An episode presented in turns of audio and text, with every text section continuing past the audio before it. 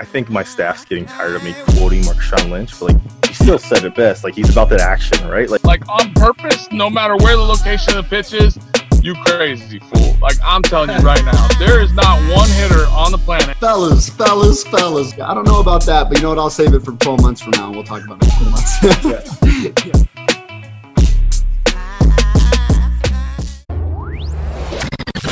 Don't leave that dugout. We got Bo and Joe coming up next on the Farm System, right here, right now. fellas, fellas, fellas. I feel like I haven't said that in a long It's been a time. minute, hasn't it? oh my goodness, fellas, fellas, fellas, and The ladies. and the ladies. It's been so long, They- Garth. I but- forgot. no, I swear to you, I can't remember the last time we started a podcast with the fellas, fellas, fellas. It's been a minute. Goodness, we were just abandoning our With roots. People, that's probably why you know people are like, I'm not gonna listen until you start the fellas, fellas, fellas. yeah, you get the, you get the fellas y'all in there. doing? We're, then we're doing it. Um, welcome back to another episode of the Farm Unfiltered. You're back with your boys. Here we are. Get your lunchbox, baby. This one's this one's a little lengthier. Yeah, it's a little lengthy, but we talk baseball. Do you like baseball or do you not like baseball? I don't understand. We talk about a whole bunch of things, right? We go through MVP race. That's a big one. Obviously, we got we talk about old back in the day MVP. Back in the day, we got some Bonds talking there, Babe some Ruth. Miggy talking there, some Babe Ruth talking there. Uh, we also talk through as well um, anxiety of lot. playing, Yep. anxiety of playing different positions, angles, backing outfield, up, fly in- balls, catchers. Good golly, infield hit it all. pop ups. What else? What else did we talk on? Cody, Cody, made a couple appearances. Yeah. Yeah. Uh, we talked about you know the the the A to B paradigm. Yeah, Oh, there he is. Yeah. brought that one in. Yep. A to B, A to B. right? We talked about uh, self love, Self love, business, confidence. confidence, awareness. Man, We talk. Well, we didn't talk about the Air Farm ones, but the ahead. episode's brought to you by Drop the Air in. Farm ones, baby. yeah, You already know. Look at uh, they Yeah. look pretty clean in that image up there. hundred percent. And then uh, the, the obviously we, the farm phone wasn't part of the episode, but You it's know, always ready. For It's you guys always to call ready in. for you guys to call in. Well, Yep. Someone calls in while we're actually on. I think we have to put them on. We'll have to I think that's just part of it. Like if you just call at the right time, you're on the show. put it on. You're on the show. Call in. All right. Well, fellas, ladies, let's do it. Vladdy Jr. for gets it gets the MVP as a triple crown, or Shohei. Uh, Shohei. Mm. So he could win. Vladdy could win the triple crown and not be the MVP. Oof. That's a rough. That's a rough one, bro. But does he have like a two five ERA? look look it up. Yeah, look look I- up his look up the, stats. stats. Look up the stats. We can do so- that though and pull the stats up. Though. So here's the thing, though. Here's the thing. Vladdy could win the triple crown. Obviously, it doesn't happen. Last one to do it was Miggy, yeah, right? He could win the triple crown, but not be MVP. I don't even know if that's ever happened before. yeah. And that- then- that's tough. And then you got Shohei, who's just an animal. He's set the record for you know like homers for like an angel. Um, I think in the last like, I don't know. It might be like borderline. I mean, not, He's borderline Not, almost. ever, but that's probably You pretty know close. he's, he's probably borderline. I'd imagine. pretty close.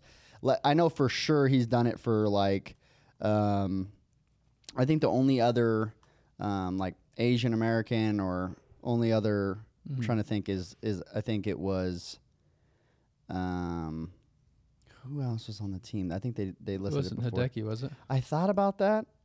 'Cause But I I- remember Hideki when he came over, he like broke almost all those records. I thought. Yeah, I think Besides Ichiro, it it might have been. I think oh that and that actually might be it. It's not necessarily for the Angels, but just overall. yeah. and then yeah, and then obviously what he's doing from the pitching side. Well, how many how many home runs does he have right now, Vladdy? Who, Vladdy, forty five. I mean, I feel like if if Vladimir if Vladdy beats him in all those offensive categories, then Yeah, but he's also pitching, bro. DHing though. Yeah, I but think, he's a beast think, though. I think that'll. I think the voters they just Tony's don't they don't like the DHs. bombs. yeah, but the, the the but the um who votes for the MVP? Isn't it the uh isn't the players? No, I think it's the there's writers. Still the yeah, writers? Yeah, I They think got a lot of power for no reason.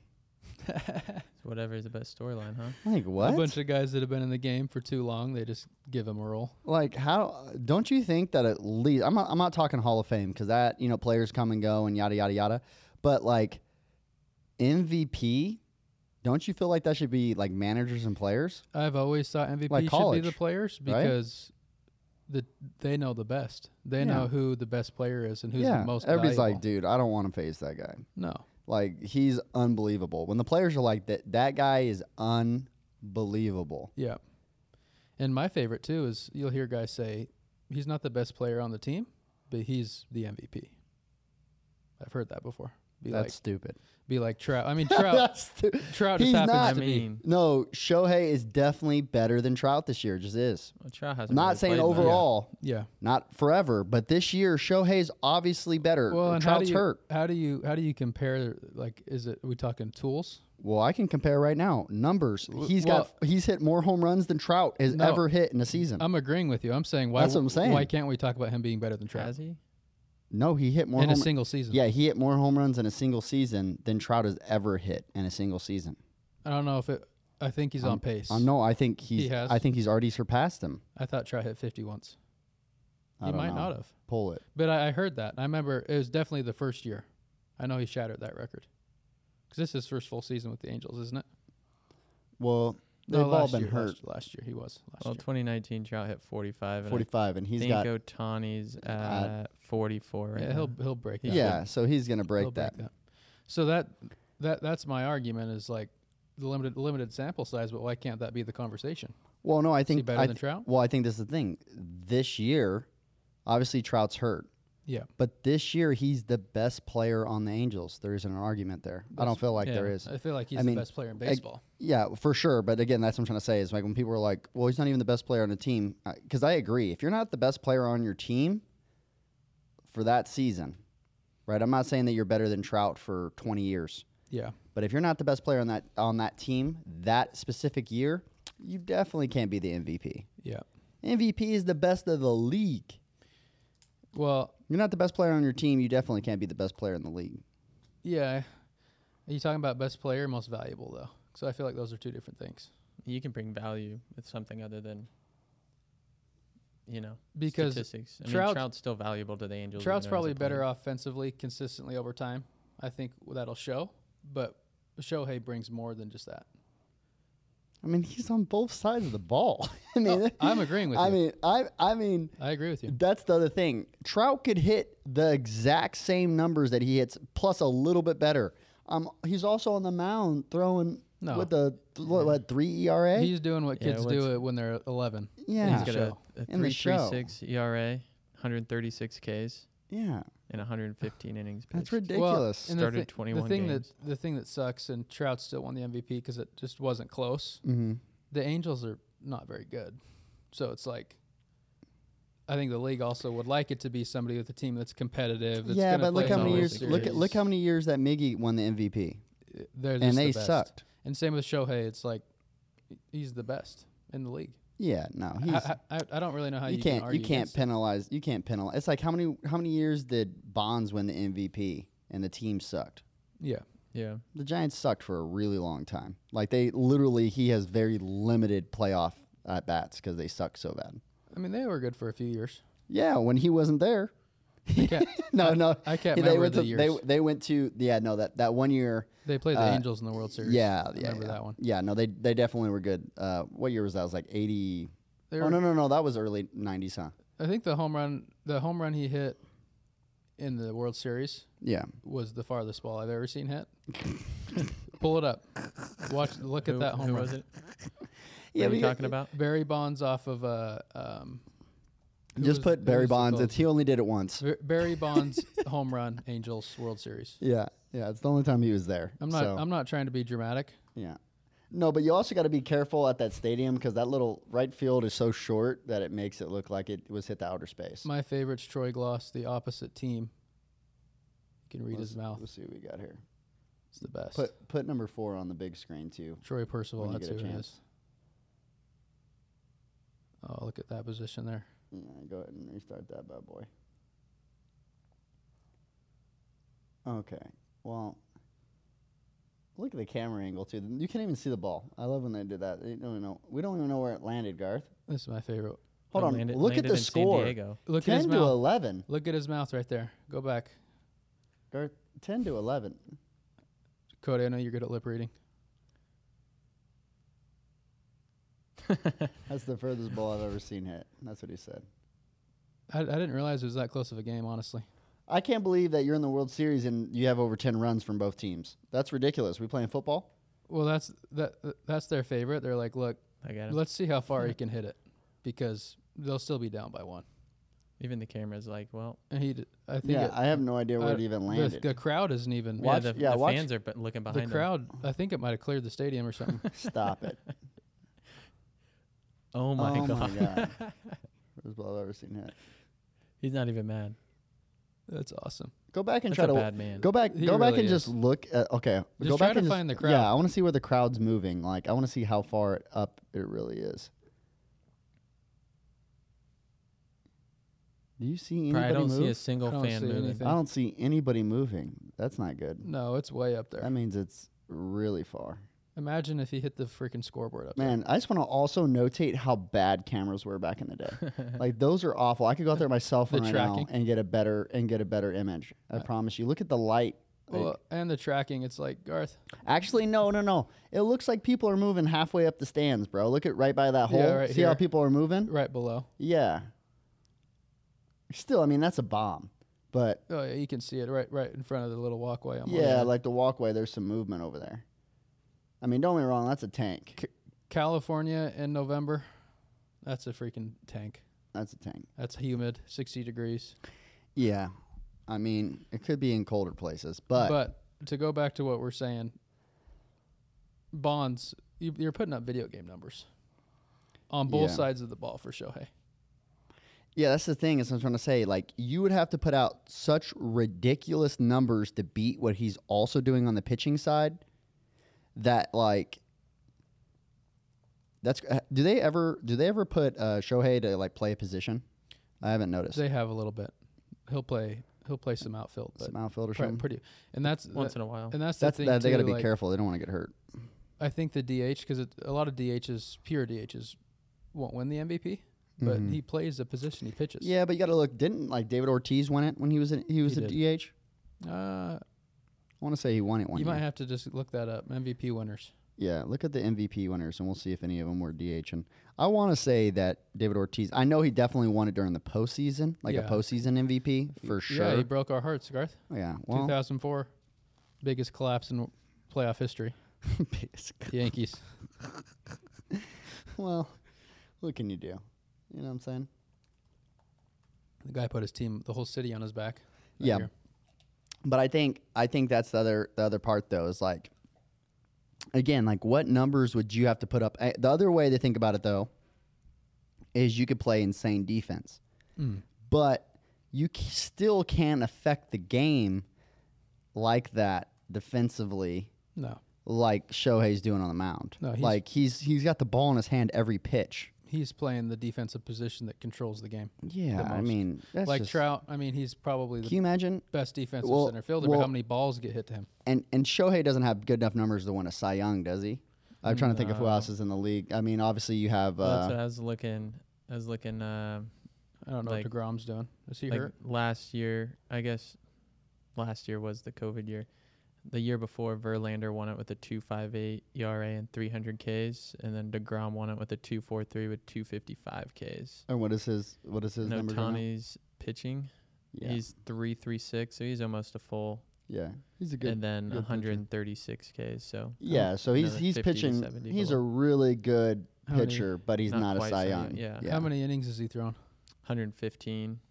How many- yeah, He just hasn't that, thrown that seems enough. a little. Yeah, we'll say that seems low. Because I think a lot of times they throw him for Well, because they five, six innings. don't don't they do a six man rotation or seven man rotation with him or something like that? I'm not sure. I haven't paid enough I'm attention almost, to him I'm almost, I'm almost, I'm almost positive that that's what, because that's also what people were arguing the issue with him with um, other pitchers on his team. Because I remember back in the day when they first got him, when they first got him, they were doing this six man. I'm pretty sure it was a six man rotation, and they were sending guys up and down from mm-hmm. AAA so that they could mm-hmm. have another guy. Roster but then spot. he was also messing up everybody else's routine because they're all used to five day turnarounds. Yeah. And so now they're all getting pushed back another day. So mm-hmm. then the argument kind of was like, all right, well, now you have one player that affects the rest of all of your other all of your other players, you Yeah. know, and all of their things. You know what I'm saying? Yeah. So it's like um, you know, a bigger thing. Uh, yeah, the year Degrom won it, he had a 204 innings logged, and Otani's Okay. at 136. Yeah, I, I, mean, he just hasn't thrown enough. But I mean, or 115. Sorry, he's still impacting. What's his record? Can't see it over there. nine and two. I mean, Pretty good. when he's throwing the ball, they're winning. Yeah. Yeah, because he's also hitting a nuke to lead off the game. So that's crazy. That's another conversation. So we looked it up. So Poppy never won a normal like regular season MVP. But think about that. Don't you think of Poppy as a Hall of Famer? Oh yeah, Yeah, he'll be a Hall of Famer. But isn't that crazy that you've never won an MVP? I mean, there's probably a lot of guys though. No, they. I'm sure there is. but That's true. still, for that, that's kind of crazy though, because you think of him as a hitter. I guess I don't know, because I guess you know it's not. That's probably why he hasn't really won it. But plus two, it's there's so many good players on the Red Sox. yeah, You had you had Manny Ramirez. yeah. You He had, he, uh, he might as well have been DHing. So Well, the year the year that it said Big Poppy was a runner up, mm. he had 300. He had 47 bombs, 40 doubles, 148 RBIs. Jesus, that's pretty good. Yeah. Yeah. but still, yeah, the average is too low. I'm sure compared to A Rod that year. I'm sure A Rod probably hit That's the year- 320 or that's The something. year he hit 56 home runs, Yeah, I'm sure he probably went off. or something 62 or something like that. I mean, Yeah. that was right in the height of of his whole thing. So what do we got? We got American League.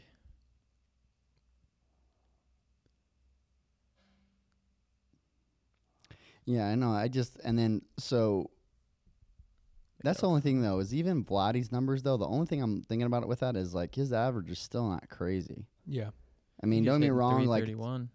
oh, I think he said 315. Didn't he say 315 a second ago? I don't know. I swear he didn't say 331. I would have. As soon as you said his average, I was like, that's kind of low. He said three. I thought he Oh said no, 318. okay. 318. I mean, again, it's obviously still pretty good. 320 is a Yeah, you I know think it- different mark, but it's, it's crazy also- because it's two points. But it's hard to tell too because the pitching stats are so good now. mm-hmm. Like you look at offensive numbers, early 2000s. We were just talking about it before we started recording, but to now, like the league at bat, the league average is like 240. Well, yeah, but look at look at the top batting average guys. I've I've seen some dudes with some pretty high batting averages still. Have you? Yeah. So that's what I'm trying to say. It's, It's, like just top. It's probably just so bottom heavy. Yeah. I, this is No, like hundred percent it is. There's some guys batting freaking Yeah. un- underneath, you know, fifty. because this is like the lowest. This is the lowest batting average. I mean, I haven't seen it now. When I did look at it at the time, this was like the lowest batting average. Uh, yeah, Yeah. this year, what Starling Marte 322, the best Yeah. batting average. Mhm. Vlad Jr. second with 318. Yuli Gurriel, Trey Turner. is So doing some so He some is of the, doing it then. yeah, so some of the guys I must have saw, um, it, go to National League. Is that everybody? um, all MLB. Yeah. So And I know. I know. At one Well, point they were. Yeah, look at him. He's Well, second in batting. the, some of the average. guys, some of the guys that I must have saw too, probably don't have enough at bats to qualify. How many? I was Oh, watching yeah. the game the other What day. what other? s- What, I can't see that far. Where's he at with like RBIs and runs? yeah, so RBIs he's at 103, which ties him for third behind Hey, hit Salvy hit, Perez. hit control plus and zoom in a little bit there. My eyes just aren't that good either from this far. The command on here. Yeah, or command plus or something like that. It'll zoom in on your screen. There you go. There, we are. Okay, Yeah, so I mean he's leading it in hits, tied for third and tied for runs. third in RBIs, leading in home runs, second in average. Yeah, Marte's gonna ruin his ruin his life. Starling Marte. Boy, still getting I it might. I might not be able to take everything from you, but I'm gonna take this one from you, bud. Where does uh, what was Shohei's numbers again? Offensive. Offensively,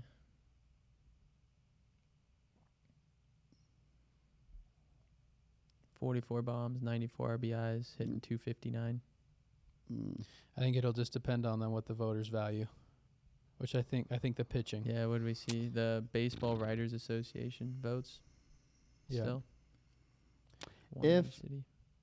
If if he gets his batting average up to like 275, Yeah. which I don't even think is I don't know if it's possible at this point. Yeah. But if he gets his batting average up to 275, I think it's it's I think it's night night. Well, I think the I Oh, th- for sure. once again I think the writers are going to look at it like if you removed those two from their teams, how would they do? The Angels uh, would be doo doo. Well, But but, the- I the- think I think that's the only thing is, but is like Blue most Jays most valuable players on their team. Yeah, but if you if you take that mindset, then you just go to the worst team in the league and say who's the most valuable on that team, and say that's the that should be the best. that's what, that's what they've done. what? uh, Trout the last seven years as well, no, but Trout's just the most valuable player on any team. The- But I think But that's I'm what saying- they would say. Shohei probably would well, be too. I agree, but I'm saying that the other the difference between what you just said and what you just said previously is if I'm just the most valuable on my team and my team sucks, then nah, I should be the most valuable across the league. Mhm. When in reality, that guy might be trash compared to a lot of other guys Every on, other other teams. My team just might suck. I might just be the Orioles or something. Yeah, the Warriors still have to play everybody. Yeah, no, but I'm saying, for example, again, like just because I go play at uh, what was that one college we used to play that was awful? Manhattan. Huh? Manhattan Christian or Central Christian? Central, probably. probably Central Christian or something like that. Yeah, we love them. let's but let's say let's say let's say I went over the Central Christian. let's say I went over the Central Christian and I batted 320 with 17 jacks. Mhm. Am I an MVP of the league? No, but I mean there is a certain. These are the. I think the better comparison would be look at the top 32 NAIA teams, and then if you're on the worst of those 32, they're still the best 32. But still, That's like the MLB. There's only 30 teams. Yeah, I just still think that again, it, it's more than you just being the obviously the most valuable on your team, because and that's another thing as well. Being like, let's say you have Big Poppy and Manny Ramirez, like, and you got everybody else on that team that was loaded at the time. Like we had Dustin Pedroia on the team, and all those, you know, that team was Pedro. I mean, that team, those Mhm. teams are stacked, right? Yeah. So like, I'm super valuable, but also too like there's a step down, but that those guys are also the most valuable guys. Or the, again, when A Rod's running or any of those guys, like those teams are stacked. Yeah, I think it's tough. Like that list right there, the MVPs. I know they're obviously good teams, but I feel like a lot of them aren't always the best teams, though. No, Like they're like w- a little bit weaker teams that would struggle without having that player. They won the World Series. yeah. I mean, Miami well, really, great. Miami sucked. I mean, they were pretty good, but Well, yeah, they went to the playoffs. That they went to the playoffs. Dodgers were they went to the good. playoff. I mean, won the were World good. Series. Uh, I Atlanta went to the playoffs. Yeah, I mean they were good. Nationals were pretty good. Yeah, they they went to the World. Uh, So they're all okay. l- playoffs. They're all pretty good. Pittsburgh. I'm pretty sure back when McCutcheon was. Yeah, I think they're that's the pretty year good. that they were good. Is the MVP? Posey was the year that they were they were good. Yeah. Braun was the year that they were good. Yeah. Um, 2009, yeah, was like peak Albert Pujols too. So yeah, they were crushing. yeah, that's when they were lit. Oh, Barry Bonds, Barry Bonds, Barry Bonds. Yeah, Barry that's what I'm saying. That's the best argument I think. Is like like I said, Barry Bonds was the MVP when they sucked. I mean, they weren't bad though. They still played in the World Series and made the playoffs a couple times. A couple times, but I'm saying like he's won, he's won. I mean, that's a lot of Barry. That's bro to win the MVP. Four that- in a row. yo, that's a savage right there. To win four in a row is stupid. That's why people. I mean, I know he's got the Yeah, well- asterisk man, but you need to appreciate. He won it twice before the steroid Yeah. stuff. The crazy 92, part is though, hold on, scroll back up. Keep going all the way back up.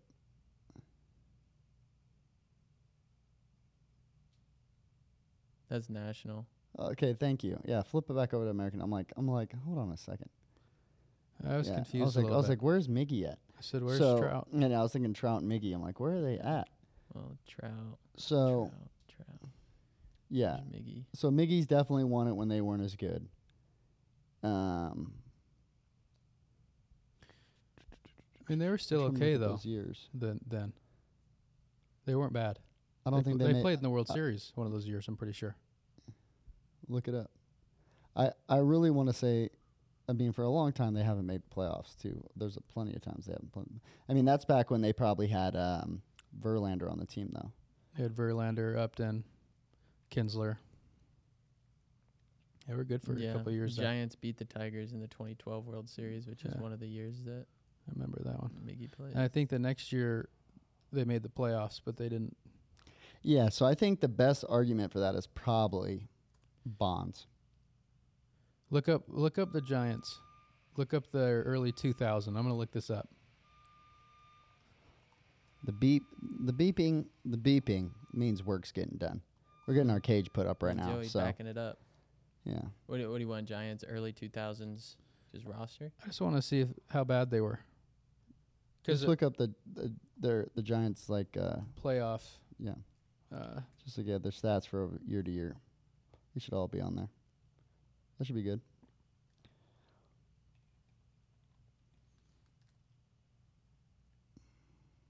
That's all their players. Okay, so maybe we're maybe trying, to, we're trying to look at seasons. maybe Giants Giants San Francisco Giants Yeah. postseason. Uh, I don't even or know. like year to year record or season records. Yeah, there you go. Should be on there. Okay, here we go. So zoom in on that. This is going to go back pretty far. Oh, oh, get out of here, Vimeo. There's an X there at the top. Get out of here, Google ad.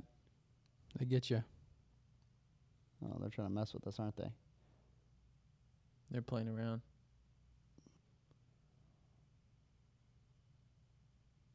Look up from like '98 to like 2004. What do you got? 98 right here. So games, wins, losses. 89 and 74. Okay. So they made it to the playoffs. What three of those years? Four of those years? 2000. Lost in the NLDS. They don't have anything. Uh, yeah. Lost in the World Series in 2002. NLDS again in 2003. Yeah. So they were second of five. So they were always like top in the West. Missed the playoffs twice in those years. Mm-hmm. I just know that's when Bochy. That's like when they, and then obviously they won the World Series a couple times later on. Oh yeah. So they weren't bad, when but they they were weren't they weren't off. the best. They played in the World Series the one year. Yeah, because same thing, even those two, right? Like NLDS, so they go first round of playoffs and then bounce. So because three that was back when they had Dusty Baker as the as the running the show. Mm-hmm. Yeah, Bochy didn't come around till what? What year was that? Mm, Two thousand eight or something like that. Seven. Seven. seven.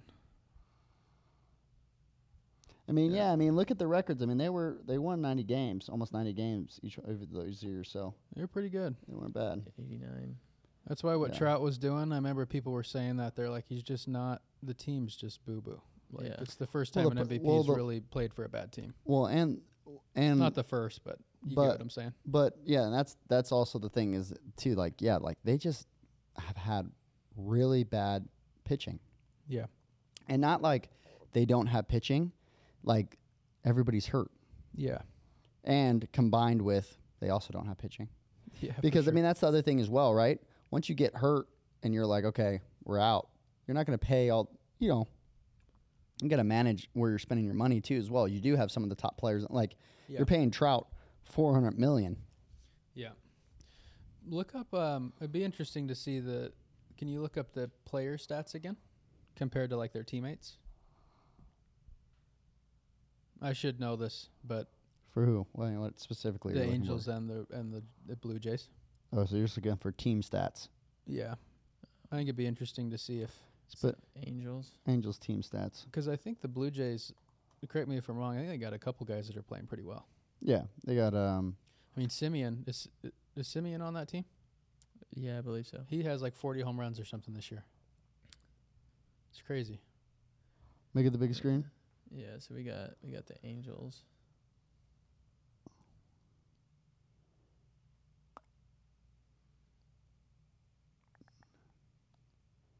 Yeah, so- two fifty nine.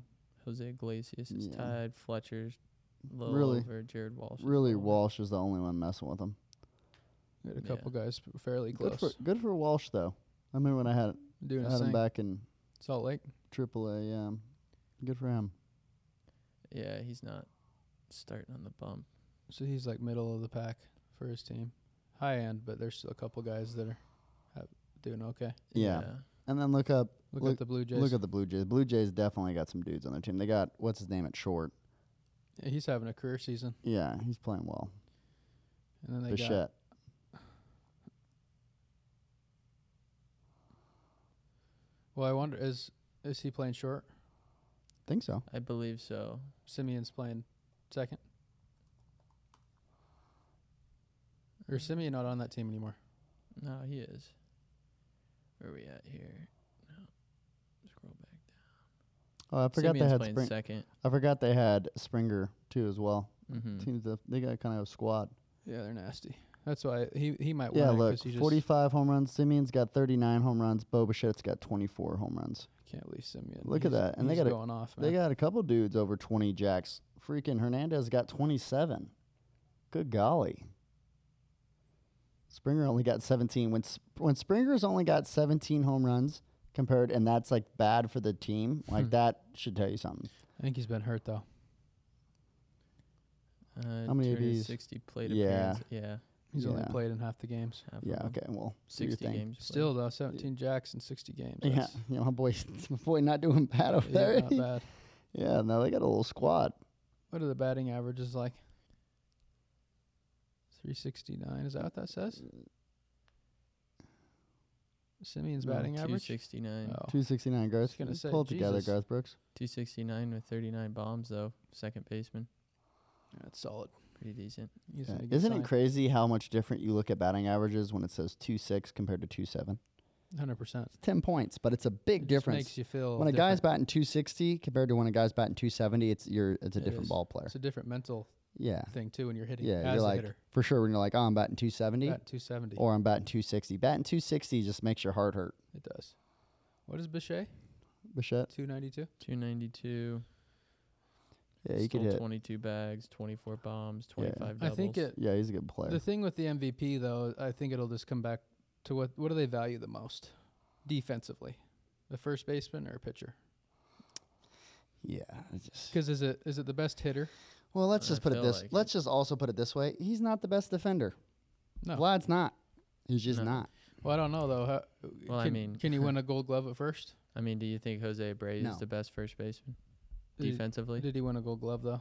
no, he won the MVP last year. Yeah, that's what I'm trying to say. And and again, I think a Gold Glove defensively is probably. I still wouldn't equate it to a Cy Young though. No, So it's like it's like all- definitely not. yeah. It's, uh, I mean, a Gold Glove is ain't easy though. No, it's not. Especially, I mean, first base at that level, I think it'd be pretty tough. Just because the ball's skipping, I mean, it, it's Yeah. people undervalue how tough it is to play But- first base. No, I agree, but but honestly, like also at that level, no, no, no, it's not. all- I'm just yeah. saying in general. also at that level, you got great dirt, you got great defenders, yeah, you got, you know what I'm saying? It, and they're throwing pretty money to you majority of the time. yeah. I definitely think maybe playing in the NAIA might be a little tougher at first base. hundred percent. I hated playing first base. I mean, I don't think so. and also you got a whole bunch of lefties that are just spinning and yanking, Hundred percent. and the darts, darts awful half the time. Hundred percent. You know, What's a the rough. so who won the last year's Abreu won last year? Yeah, Abreu and Freeman, couple first basemen. Okay. Well, I guess they're paving the way. paving the way. Oh, Belli. I feel bad for him. That's another topic. Yeah, man. That's Man, I feel bad for him. It's tough. what do you do though? You're kind of standing on an island when it's when you're relying I on a little bit of athleticism and Well, I heard I heard they were trying to make some swing changes with him, and that's why he might be having some struggles. yeah. What have you seen swing change wise? Um, I wouldn't say I've only seen some limited clips. I haven't really broke them down deep, but what I've seen is, which is interesting for him, and I wonder what they're working on if they are making some other changes. But what I've seen is they're he's getting a to a lot. Um, he's not getting to good spots. Mm-hmm. So like, um, he looks like he's got less slack pulled out. Yeah. Um, which is making him yank with his back a little bit more. Is making him look where everybody sees like him spinning. Yeah. When he's landing, he's got a bunch of slack. So, um, he looks like way less stretched. Yeah, he's trying to create tension as he's swinging. Yeah, like as he's swinging, like and then again, like that's when you get a lot of the back yank and like yanking. yeah, and again, t- when I when again I've seen very limited clips, but when I was seeing him like look like he was struggling uh, in some of those clips, and I was looking into it, he looked like he was getting a lot less stretch. Yep. Um, there was still a bunch of slack in his system when he was going to swing, and um, it looked like he was more of a back yank than a yeg, a, a Yeah. leg spin. Yep. But No, I saw the same thing. He's struggling for space bad. Yeah. balls are running in on him. and he- From what you're saying, It- it- it's a Yeah. result of that struggling with space in, and then they platooned him at first against lefties because Mm. the break they'd break the ball away from him when he's yanking and spinning, Mm. and then they started just sitting him because he couldn't hit righties either. And I Mm. think at that time it was just mental. He just was swimming bad because he's Yeah. he's a good athlete, but like you're saying, tough to rely on purely athleticism at that level. Yeah.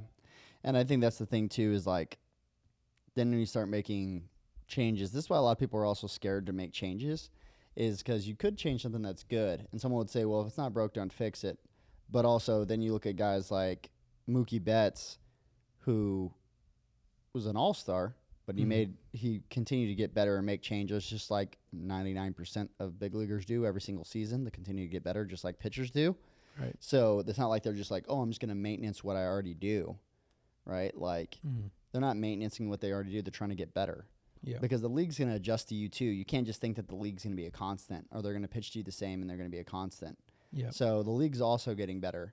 So I don't. Again, I have no idea of what the context is of why, you know, if that's even the reason, or did he start struggling and then now they're trying to fix it, Yeah. right? Um, you know, there could be a lot of things going into it, but just from whatever they're doing, no matter what happened, what I was seeing was that yeah, that he was landing in some bad positions, um, and um, he was landing like almost like more square, He was. which some people would think that that's like good, uh, but he's got a bunch of slack in his because he's he's kind of loose. He's got he's pretty mobile. Well, and he lands slightly open, so when he's square now, your orientation's like third base. Mm. You're square, but you're open to the field, so you already lost direction.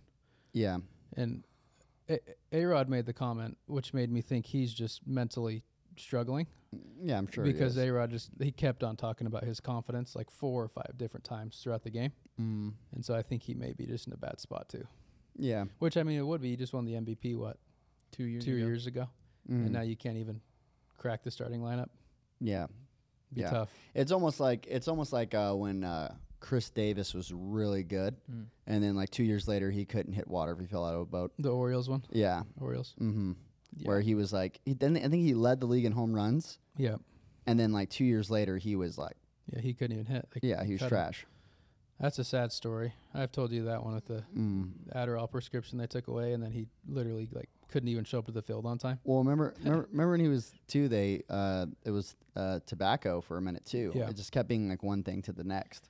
Yeah, I remember was because the league, you guys don't know to take like uh, Adderall or any type of stimulant or any type of prescription drug. The league needs to approve it.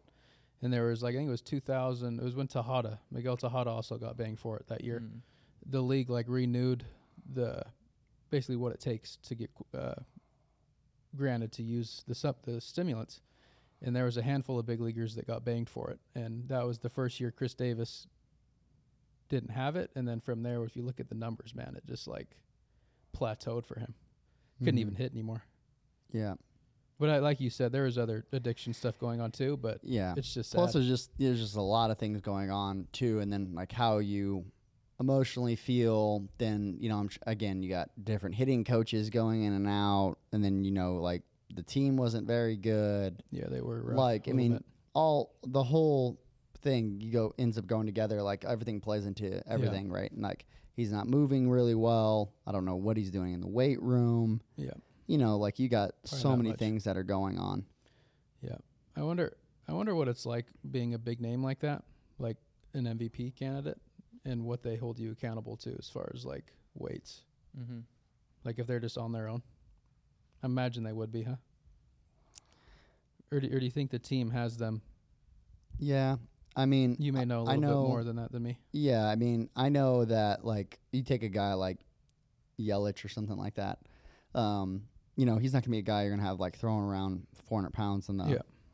and the and and that's why I think it's actually kind of funny because like you go to college level, it's like they make everybody in large, they make everybody like do all the same general Yeah, workouts, pretty similar. and then also too they make all of their players are kind of the same thing where like you know obviously it's a different level but also something to consider the takeaway there is that first off that not all my guys and then somebody would argue well what if Yelich pushed some weight on wouldn't he play better maybe Yeah. or maybe he'd maybe suck. not. Maybe be worse. Yeah, especially and I and when I say maybe, I mean like it's reality of how you put it on.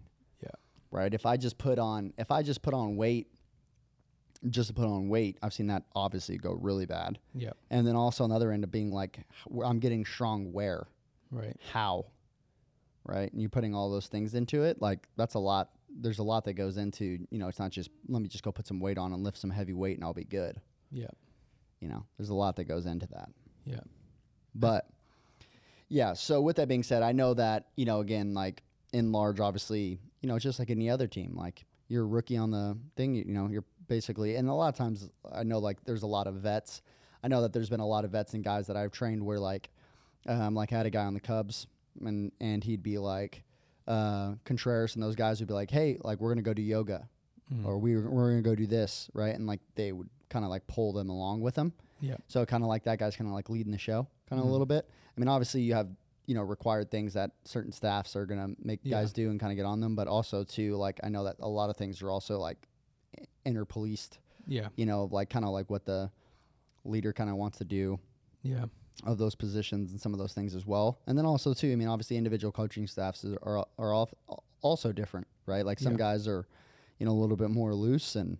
You know, and, and it's also a little bit different when you're an MVP. Yeah. You know, just like when you're the best player on a team, it's like Yeah. it's like it's like you know, Miggy shows up a little late. You're like, Yeah. Hmm. And most of the time, most of the time they're the best because they hold themselves accountable, so they don't have to worry about it. What I do wonder though is like, do you think at some point the GM or, I mean, it'd probably be talked about in the contract when you're first signing, but like, uh, like an intervention, where it's like, Chris, what you're doing isn't right. We Yeah. need we need to put our guys on you because obviously Yeah. they're they're Well, I like think- they're independent contractors. well, I think I think that's another thing is too is that like other people need to do certain things. Like for example, like Miggy's like known to have a some alcohol issues. Mm. He's known to have some some things that are you know again like he's not the most in shape. You know, he's he, it was notable last season when he came into like the COVID year, you know, this COVID season, that he was in pretty good shape. Yeah. But he's been overweight many times. Again, like he's overweight right now, Yeah. right? Um, but with that being said, I think that's the other thing is like again, I I'm saying this as a guy that grew up as a tryhard my entire life and like was always doing all these things. Is that I always believed that it was like, oh well, like I needed to do all those things in some capacity to be able to like compete Yeah. but also too like i think there's this over uh, look if you're a coach you, you got to know on this other side there's a lot of your best players that don't work hard Yep. they just don't I got a couple stories about that. they just oh, don't yeah. work hard and also too you're like oh well that's why they won't make it no i know guys that are in the league Yeah. that are really good that Yeah. don't work hard for sure. they're just really talented Yep. And then there, there's that old statement. Well, hard work beats talent when talent doesn't work hard. Nope, no. There, there, there's the guys that will still whoop your ass. Yeah. Well, So my favorite too is because I played with some guys that, quote unquote, didn't work hard. hmm, It wasn't that they didn't work hard because when they worked, they worked their asses off. Like they Mhm. were better at everybody else at working hard. hmm They just conserved energy more. That's literally what our second Jake Morgan the year before you got there would say is look, I'm saving my energy for game day. Like I know when I show up, I'm gonna play better than everybody else. Like yeah. and And and, also want to be a mindset though, because I that's the other thing too is when you go in the phys- like physiology wise, it's like yeah, in some ways you're saving your energy. Also in other ways, like bro, you'd be recovered by then. So Mm-hmm. I mean, it sounds it's good to have your mindset like that, but you know, at the same point, like there's Yeah. a difference between mindset and like Well, the- actual. this guy showed up. He played in the SWAC. He might be able to find his stats. He broke he broke most of Harper's stats in the league, Wood Bat League. Didn't go to class. Tried to get drafted three, four, or five times. They wouldn't draft him. But the frustrating part for Dink was like, he's the best player in the NAIA probably, and he's been the best player in junior college for two years. Mhm. So it's like it kind of goes back to what we're talking about with big leaguers. Like they're just good. Yeah. Like Well, how- and again, I if, I, if they're know getting it done, how do you hold them accountable? Well, and I get the point of this as well. I get the point of being like, look, you're trying to do a culture for your team, and you're like, you can't let the best guys get away with everything. But you also got to recognize, like in the world, uh, in the real world, it still works like that. It does. Yo, if you're my top sales guy and you and you I sell helicopters and you're the top sales and helicopters every single year, Yeah. bro, you have privileges that other people don't have. That's the For point sure. of being the best. You get to do things 100%. and get away with certain things that other people don't get to get get away with. Right. 100%. And like when people say the opposite way and say, no, from the top to the bottom, you're going to do the same thing. It's like, yo, uh, that sounds good until that dude's making Yeah. Is is feeding your entire company or like all those other things. Like there's Yeah. there's there's a point. I'm not saying you can do anything, Yeah. but at the same time, he's gonna have a little bit more leeway Well, than your other guys. And my dad painted it this way because when I first started to help him, he owned his painting company, and me being Switzerland Joe, you know, I like to play politics and keep everybody happy. I'd say that I'd be like, "You're letting so and so get away with so much," and my dad would say, "If I don't give them benefits, they'll all work the same.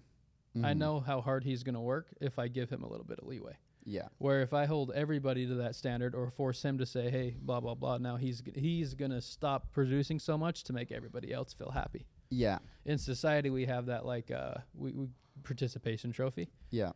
that's not how the world works like you're saying if you're the best you're going to have special perks that's just the reality Yeah. Well, and also too, it the other side of being like with that is just like, how do I get my best players to perform at their highest?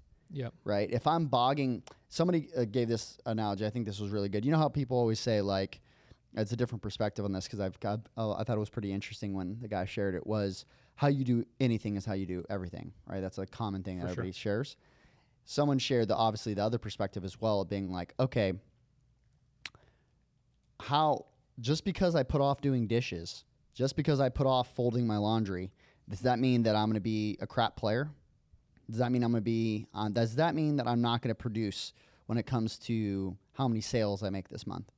Because, or did I prioritize and put my energy into things that I think needed my energy and put a lot less energy into all these other areas that I felt like needed a lot less energy Yeah. so that I could produce for sure And at my highest level? that's why I'd, the point you're making with jake and jordy the two guys we had at sterling they were that way Mhm. same way Mhm.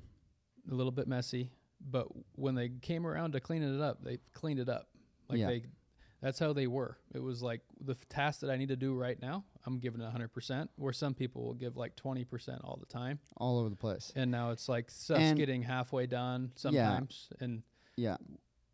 I, I and i agree i think the best do that honestly Yeah, well, and I and I also see. I think I get the point of like teaching a mindset of like, yo, like, there's a certain level of excellence on how we do everything, you know. But I think that some, you know, it's like almost like that uh, one line from uh, Talladega Nights, right, where he comes up, he's like, "Yeah, I wake up in the morning and I piss excellence," Yeah. you know, like, like that's the thing is just like even when we pee, we're gonna do it excellent, you know, like there's that that that whole other mind, like, do For your sure. thing, like I hear you some guys need to be like that because if they Yeah. go anywhere off that structured road, it's like all downhill, right right? But that's not true for everybody. yeah Like some of the highest and highest, like the highest level producers inside of teams that I've coached, players that I've coached in general, right? And then also some of my highest producers from a business side are not, they don't have everything else and all these other areas in order in order Yeah. and they're not you're, they're not going to be your top uh, you know their house isn't going to be spotless and they're not going to make their bed every morning and they're not going to do all these other things but like Yeah. yo that dude gets it done yeah. You know? Certain things might drain the, that individual right especially like um, i noticed that a lot with like creatives. Yeah. You know like creatives hate being bogged down by structural yeah. thought processes. Boxes. it it, it it it it depletes them and actually drains their creative energy. It's so when you when you get that other that other side of being like, yo, like you almost need to partner them with someone that is structured that can take care of all those other things so that you can let them be a creative. Yeah. You know? And so i think that that's also very important for like players in the same sense of being like yo like this is where we come and being a team. Now again i know that you know in some uh, in some sense you definitely got to take care of yourself and do other stuff but dude there's plenty of people that like that's a role they want to play. Yeah, for sure. To your point too, the same guy I told you about my dad. This guy would go ahead of everybody and sprint ahead of everybody, and he was partnered with a guy that would come back and was very monotonous. mm-hmm. And like you're saying with creatives, break down the wall, and my team will come behind me and Mhm. patch it all up, Yeah, make it look pretty. make it look pretty, dress it up, behind the logistics. That's what most innovators do. Yeah. Yeah. So I think that's just the big I think that that's just a big piece that I was like, you know, I think it's super important there is just like understanding that that that's just not always the case. Yeah. Well, it's p- people don't like to hear it, Yeah. especially, and I understand why parents. I get it, and I get it for coaches and teachers too. But do we want them to have like a uh, self-deluded perspective, or do you Mhm. want them prepared? Yeah. So when they Well, get out in the real world, but they're here's the- prepared for. But but here, here's the what's thing. gonna happen. This this is this is what it really comes back down to though. If the kid okay, look, do it your way. Mhm. If it doesn't work, yeah, we're going to talk about it. Yeah. If you're my producer, again, if you're my sales guy, if you're not doing any of those other things and you're not taking care of your business, yeah, we're going to have a conversation. for sure. But at the end of the day, at the end of the day, like, yo, like, shoot, like you guys have seen me do that as well, where like we've had guys in the company where it's like, oh, he shows up later, he does his other thing. Yeah, but like, is he good? He gets Does he does he produce us a lot of money? Does he do all these other things? Like, Yeah. okay, well then I might deal with a guy being 30 minutes late, 20 Yeah. minutes late. Well, especially too, we've talked about that where one guy can work four hours and get twice as much done as the guy that works eight. 100%. Or You can't the guy can the or he gets a lot less done than you than he than you do, but he makes us a lot more money. Yeah. You know what I'm saying? So that that's the other side. Is to also think of just being like, yo, yeah, that I mean, put it, for example, there's people that work way more hours than I do. Mm, But for sure. But with that being said, like for example, like yo, my mom, my mom's a savage. My mom works a lot of hours, Yeah. My mom wakes up, goes and works for the school district. She works from, you know, again, she's at the school at like usually 8 a.m. She leaves at like, you know, three something or whatever that is, right? Goes and picks up my like nephews, goes right back to her second job, and then works till 10 p.m. every day, Monday through Friday, Grinding it out. grinding it. Yep. You know what the problem is? I make more money than she does in four hours a day. For sure. That's tough. It is. right? But that's the other that's the other thing though is again like yeah you have to work more hours than I do to get to make that that same amount of money, but it also comes into the amount of value that you're bringing the business so the why they pay you what they pay you, Yeah. right? Because again the same thing too. Like again her second job she's working at Walmart. She's a Mm-hmm. greeter. How much money is a greeter making Walmart, Yep. For sure. right? So then you've got to take in that other side and you got to take in the, the full piece. Like, yeah, you're working a lot more hours, but also too, you're providing a lot less value, Yep. And right? The managers know that in relation to coaching or playing baseball. It's exactly the argument I used to have with guys at Sterling.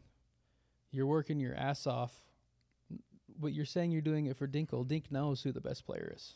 For sure. I used to say that. The coaches know. Yeah. Now, if you need to do it for yourself, that's Yeah. a different story. Agreed. But stop doing things to make the coach happy when he knows you're the greeter.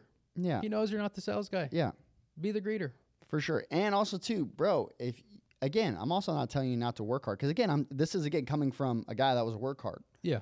But at the end of the day, it didn't matter how much work I was going to do. Beau, I knew the first moment that I went to third base, Beau's playing third base. I knew the moment I got there, I'm like, it doesn't matter because again, you also have to go the other side of that. Like I think some people like work in this this area of delusion. Now, what was my job? My job was to be the best backup in the nation. Yeah. That was my job. My in my head, it, when Beau comes out, I need to be ready Yeah. that there isn't a big drop off from me to him. Now I know my role though.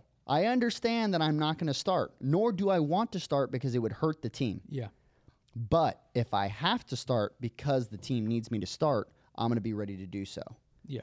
That's more where my brain is. Now, don't get me wrong. Am I going to come in and think that I'm going to instantly be uh, replace Beau Kallas? No. Yeah. My job was I'm going to be as good as I can be. I'm going to be as ready as I can be to go in and play and, and, and produce for the team. Maybe it's maybe you you know tore your ACL there was, in the, I mean, the there was chances that whole year too, because 100%. playing with my the UCL problem. Yeah, So I knew it was almost like a not like an anxiety thing, but I, I felt a little bit too, because it wasn't just you. It was Stubbs, Pablo. We had a handful of guys that were like, "Can he play?" yeah, You know what I'm saying? So it was like there it, wa- there was always a chance where j- your name might be in the lineup yeah, 100. percent every day. and that and that's so that's like a different thing of just being like the difference. And I think there's layers here. Is like knowing your role, knowing your role, doing the best to be at your uh, the be at your role, and also two, what do you have to do to perform your best? Yeah. Those are all di- three different Well, levels. I think the first level you talked about, and Cody and I were actually talking about this this morning. So many people lack awareness Yeah. that they wonder why they're the greeter and they're not the manager. For sure. That's the first problem you have here. Like, Yeah. just because you work in the same building doesn't mean that that we're on operating at the same level. It doesn't. Yeah. But majority of Americans, uh, majority of people, view it that way. Yeah. Well, and and that and that's It's like it's like Amazon. yeah. Well, I could be Bezos. Then go be Bezos. There's a reason you're not running the company and you're complaining about getting fired, making 16 bucks an hour. I, I couldn't get past the first sentence. The lack of awareness when you said that, I mean, that's it. People are so they're deluded, they're delusional I could be because they don't know what it takes. I could be Bezos. Really got me. I'm sorry. I could mean- be Bezos. I could be Bezos, but you know what I'm choosing to do? Work at packing orders. I'm choosing to work for I, instead. I'm sorry. I'm sorry. Look, I on the Uh. other end, like again, that's that's on you, player. It is. like if you can't look yourself in the mirror and say, "Yo, this is where I sit. I don't have these skills yet." You know? yeah, There's some really good things about the skill sets that I do have. For sure. 100%. You know what? And I'm gonna really do these things. And also too, look, I told you this the other day.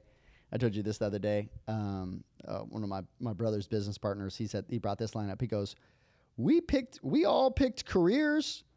We all picked careers a long time ago. Yep. This has just happened to where my career is. That we all picked different." Yep. He was talking about because he was like, he was like, uh, the company that my brother runs is a marble and granite company, and so they all like he's got a bunch of installers, right? Yeah. and they all work. He's the investor, and he does like a lot of their HR stuff and a lot of those other things. And so one of the guys was talking about like how hard it is, and he's like, "Man, you should come out here and do." it." He's like, "He's like, bro, we all picked careers a long Yep. time ago. We all picked, we all We went all on our picked it. own ventures and how we wanted to do things and all that a long time ago. Like I know my role. Yep. I I don't want to do that. That's why I didn't do that." Yep. Like that's why I picked a different career path. That's why I found different ways to make money.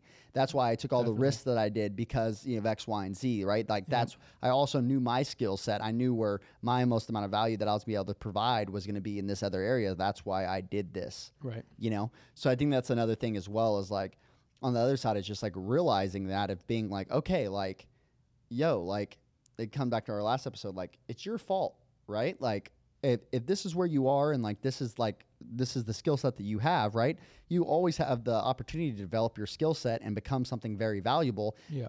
Everything that is very valuable at one point was not Yeah. at one point it wasn't And everything that was at one point may not be now. yeah And I, I think that um, how many players, kind of for everybody, players, teammates, and now in the real world, people struggle in certain roles because they're trying to, they're aspiring to be something else. It's like the be where your feet are, where it's like you could be the best assistant coach in the country, but you're too worried about being a head coach. Yeah. Or you're too worried about being a content creator when you're the best editor. mm. and we have this like uh, redirecting thing where it's Yeah. like people don't people can't one i think it is an awareness and two they just don't know what they're good at i think Yeah. a lot of people don't know what they're good at yeah so it's like they see somebody that knows what they're good at and secure Mm. well i could be that guy yeah you can't Yeah. you can't be that guy because you don't even know who you are well and that's the thing that guy didn't become that guy by trying to be you definitely No, instead, they like on the on the opposite end of that. That's why it's so important. There is just like you're already in a losing battle when you're like you're in a losing battle. That's why I like I, th- I like the thing of like looking up to like oh when I grow up I want to be okay that's okay, but the problem is is when like you go on the other end of like trying to be somebody else yep right? Like we all have unique skill sets. So the moment that you start trying to be someone else, you've already lost. Yeah. You know, it's like a business. You don't try to be Walmart. You Yeah. take pieces of Walmart. There's things of that that is very useful for you and you can inter- eh, bring into your own business. But you don't try to be Walmart because Walmart's going to kick your ass. Walmart's the best at being Walmart yep because they're Walmart. Their whole company is set up to be Walmart. right You don't even understand why they're Walmart. You don't even understand. You see the exterior of why Walmart is Walmart. You don't even know the inner workings of how, you know, like all of that that's going on. Yeah. So like that's the other thing is like you you've already lost and that's where I think it comes back to the insecurity thing of like when you're looking around and you're getting in this trap of comparison, right? Of like, oh well, I want that or he has something that I don't uh, uh, that I don't have or she has something that I want or all these other things, right? Like there's a difference of like and it's not saying not to desire anything, but Yeah. it, there's a difference between wanting something and being okay with not having it. Yeah. There's two different things. And then also on the other end of that, just because I want something and you watch how somebody got something doesn't mean that you need to do the same things to get that same thing. Right. You need to use your skill set. For example, I might watch someone go, Whoa, they got millions of dollars, blah, blah, blah, blah, blah, and they're a farmer. Does that mean I'm going to go start a farm? No, they just use their money to buy a Ferrari. Maybe the Ferrari is what I want or whatever, but I'm going to go use my skill set to make my own thing Yeah, and make your own way. and also realize too that different things are valued at different times, right? Like you were saying, and also too, and valued in different ways. What you really like to do might not make a lot of money, Yep.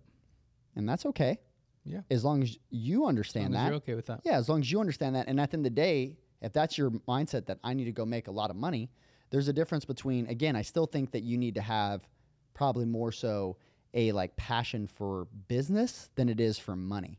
Yeah. Money money is a result, Yep. not necessarily like a like um money is a result though, right? It's like it's like watching a home run. You don't try to hit home runs, Yeah. right? You do all the things that create home runs. Yeah. You know what I'm saying? It's like a, um, I like the philosophy of living, like we always hear it, living within your means, or just taking what I need. Because money, there'll never be enough of it. That's one of those things that'll never be enough. Lo- there'll be never be enough money, never be enough love. There'll there'll never be enough of that mindset, where it's like those people that are high achievers that do it for money. Like most of the time, at the end of their life, they're they're still the hole there, trying to fill the void with something that's that's uh, tangible. Mm-hmm. We talked about that too. I can't remember what episode it was. Uh, maybe the blind spot one about like your passion or your why. Mm. Um, I would definitely say though, if you're trying to build a business, like you need to have a passion outside of the outcome, because you're not Yeah. going to make money for. I mean, unless you're lucky, it takes time, Yeah. and you'll get exposed that way. Yeah.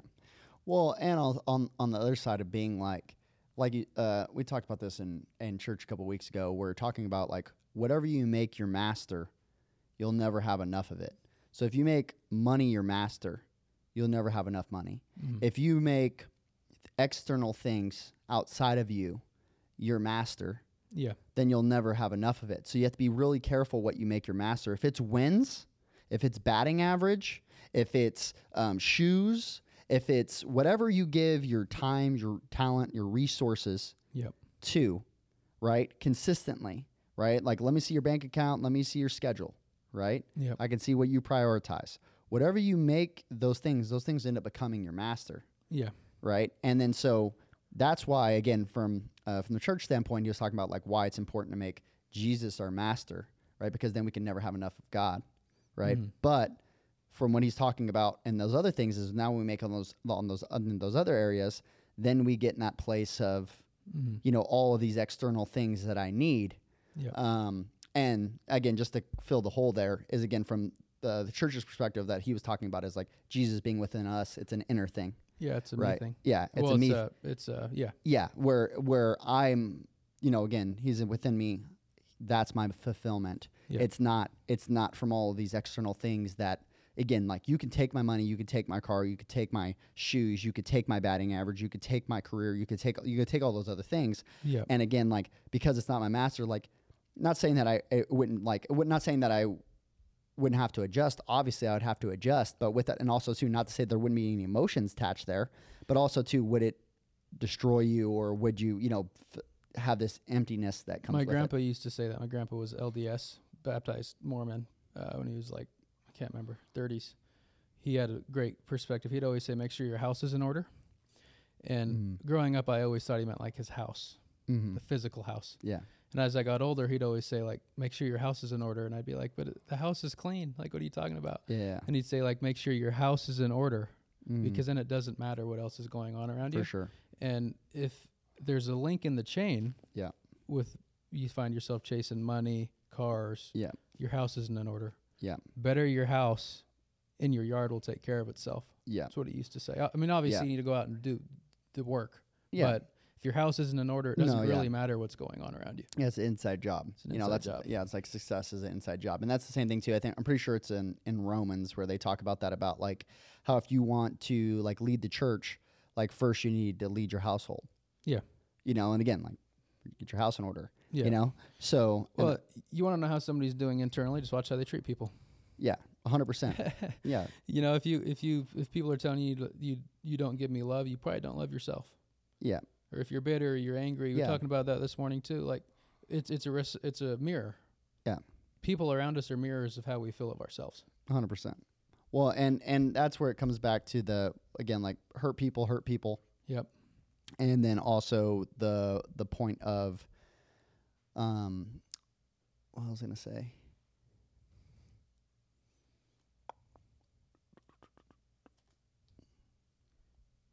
I was gonna say something else. Reach in there. Trying to think of what I was thinking about.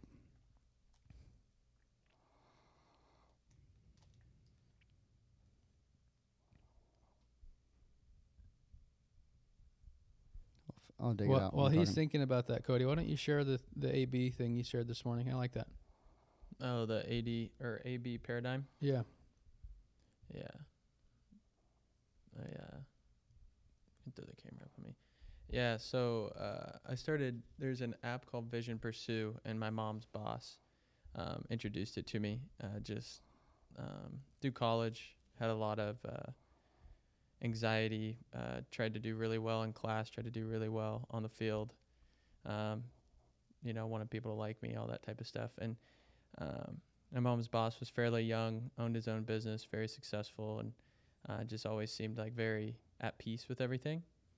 And uh, I was kind of talking to him about it. He introduced me to this app called Vision Pursue, and uh, a guy who played safety for the Kansas City Chiefs uh, is a is a big part of it. And he was talking about uh, he always used to be like the hardest worker, was the first one in, last one out type of guy. Felt like he took every rep 110 percent, uh, lifted, you know, took care of his body, but always felt at the end of the day that he didn't he didn't do enough. Like there was always something more to do to be the best he could be. And then he kind of got into this uh, like the mindset, um, and it's it's a combination of a lot of things like mindfulness, meditation, uh, your spirituality, uh, physical exercise, journaling, all these different Diet. tools that he yeah diet that he uses.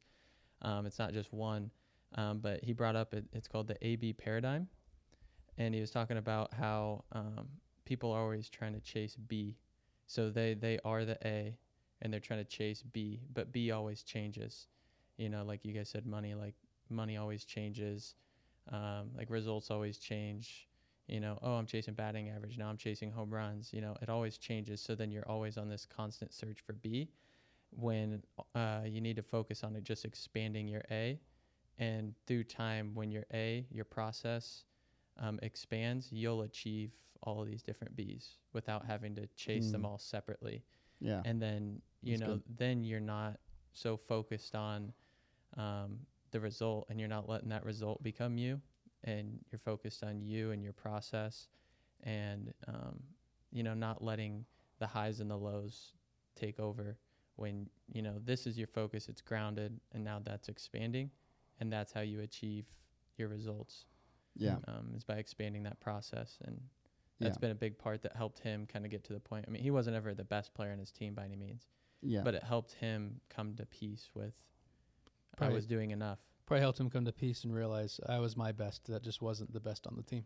yeah That's Yeah. okay too. Like as coaches, we always talk about that. Like you might not be the best hitting coach, but you can be the best you can be as a hitting coach. mm-hmm. And if Mm. you're not okay with that, then you're never going to be okay yeah. because you're just Yeah. not. You just don't have that skill set. Yeah, and I, and I think that's the society preaches this like obsession type thing, which is got to be careful Yeah. because there it becomes it feeds into your life, and there's just becomes this thing of like again, I'm always chasing all these bees, which again from biblically, what I was thinking about as you're talking there was like, you know, first seek first seek the kingdom, and all everything else mm-hmm. will be added to you. Mm-hmm. So like that same mindset of like, why is that verse important? Is the again, first seek the kingdom, first seek your A, right? First mm-hmm. seek what's going on inside of me. First seek uh, God, and then those things, all of those other things will be added to me. I won't be so in search of like I need money and all these other things because those will all be byproducts. A lot of times, the reason that I'm not hitting for average, or I'm not hitting for home runs, or I'm not doing all those things is because I'm trying to go and get them, Yeah. right? And I'm I'm actually corrupting myself Mhm. by trying to do to work on um in search of these results when in reality I should be in search of my process that creates the results. Yeah. You know. Yep. Yeah, and I've I've heard you talk about um, kind of like transactional, which is something like I was the same way as you, kind of a try hard. Mm. Um, you know, if you spend more time taking ground balls, then you know you'll eventually get to that that point where you'll be the best at taking ground balls. Mm. And it always felt like, you know, someone would come in, like for example, last year, and had a kid come in and he was just he's just nasty, and Mm. he was, ended up playing shortstop. It's like, no matter how many ground balls I took, I still can't throw 91 across the diamond like he can. So Mhm. he's gonna play. And like I always viewed it as transactional. Like, oh, if I just go take 200 ground balls, I'm going to be better than him. Mm. And I felt I felt like that's where the the B, the A to B paradigm kind of really applied to me. Like I was focused on the B, uh, just trying to be better than him rather than Mm. being the best I could be.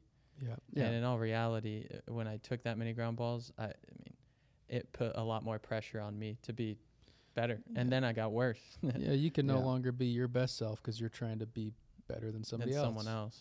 Yeah. Well, and that's where I think it comes back into the other side as well of being like, I, I I like I like when what you want.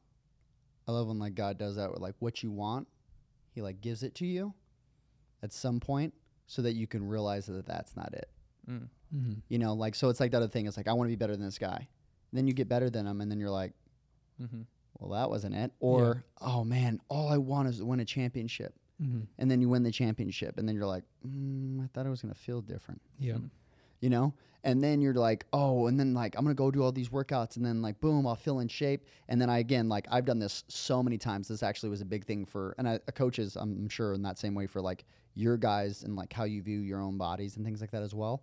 Of being like, man, I remember my whole life it was like I was trying to get to this imaginary how I wanted to be in shape, Mm-hmm. right? And then I'd then I would be in shape enough, Right. right? But then you look back and you're like, whoa, yo, I was in really good shape. But I remember back then thinking I needed to be in better shape. And it was a never ending, Yeah. evolving, never, there was nothing to act, there was no finish line. It was just me constantly. And some people are like, that's the thing though. It's always the chase of like always trying to be in better shape. And I'm like, yeah, but also too, there was a lot of bad mental things that came along with mm. that. Well, I was gonna say, and I don't want to speak for you because our we didn't go through the exact same thing, Yeah. but pretty similar circumstances as far as what we were doing to our bodies. And looking back on it, I wasn't healthy. Yeah. My body was telling me you're strong, you're buff, but you're doing, you're cheating. Yeah. You're taking shortcuts.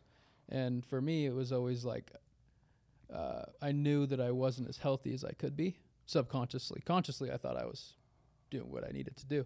Yeah. But looking back on it now, I mean, we made the comment the other day. I've lost 20 pounds and nowhere near as strong as I was, but I feel healthier. And I think a lot of players go through that coming out of playing. It's like I kind of treated my body like shit for a long time Mm. but we were just doing what we knew we thought we needed to do to perform and now it's like uh, playing catch up a little bit there um, but yeah that's what i thought about you were Well, talking about well, and and also to the other thing is being like, there's this other mindset. Uh, one of my friends talks to me about this quite a bit. Is having this deeper level of love for this capsule that's like carrying you through life, which is our Mhm. bodies, right? Like, you have this deeper level of love for yourself of being like, yo, like, yo, this capsule, everything you've ever experienced in your entire life has come from the capabilities of this capsule.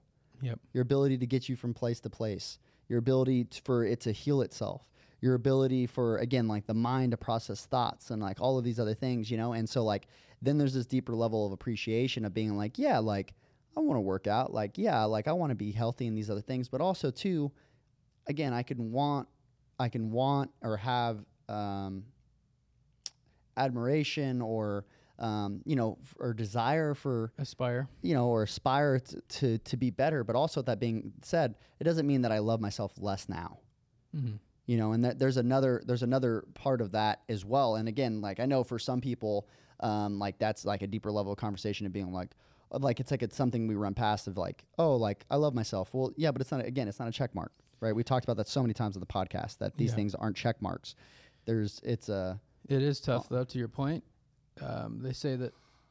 I mean, it's all manifestation. Everything is. Uh, your body is usually a reflection of your mental state too.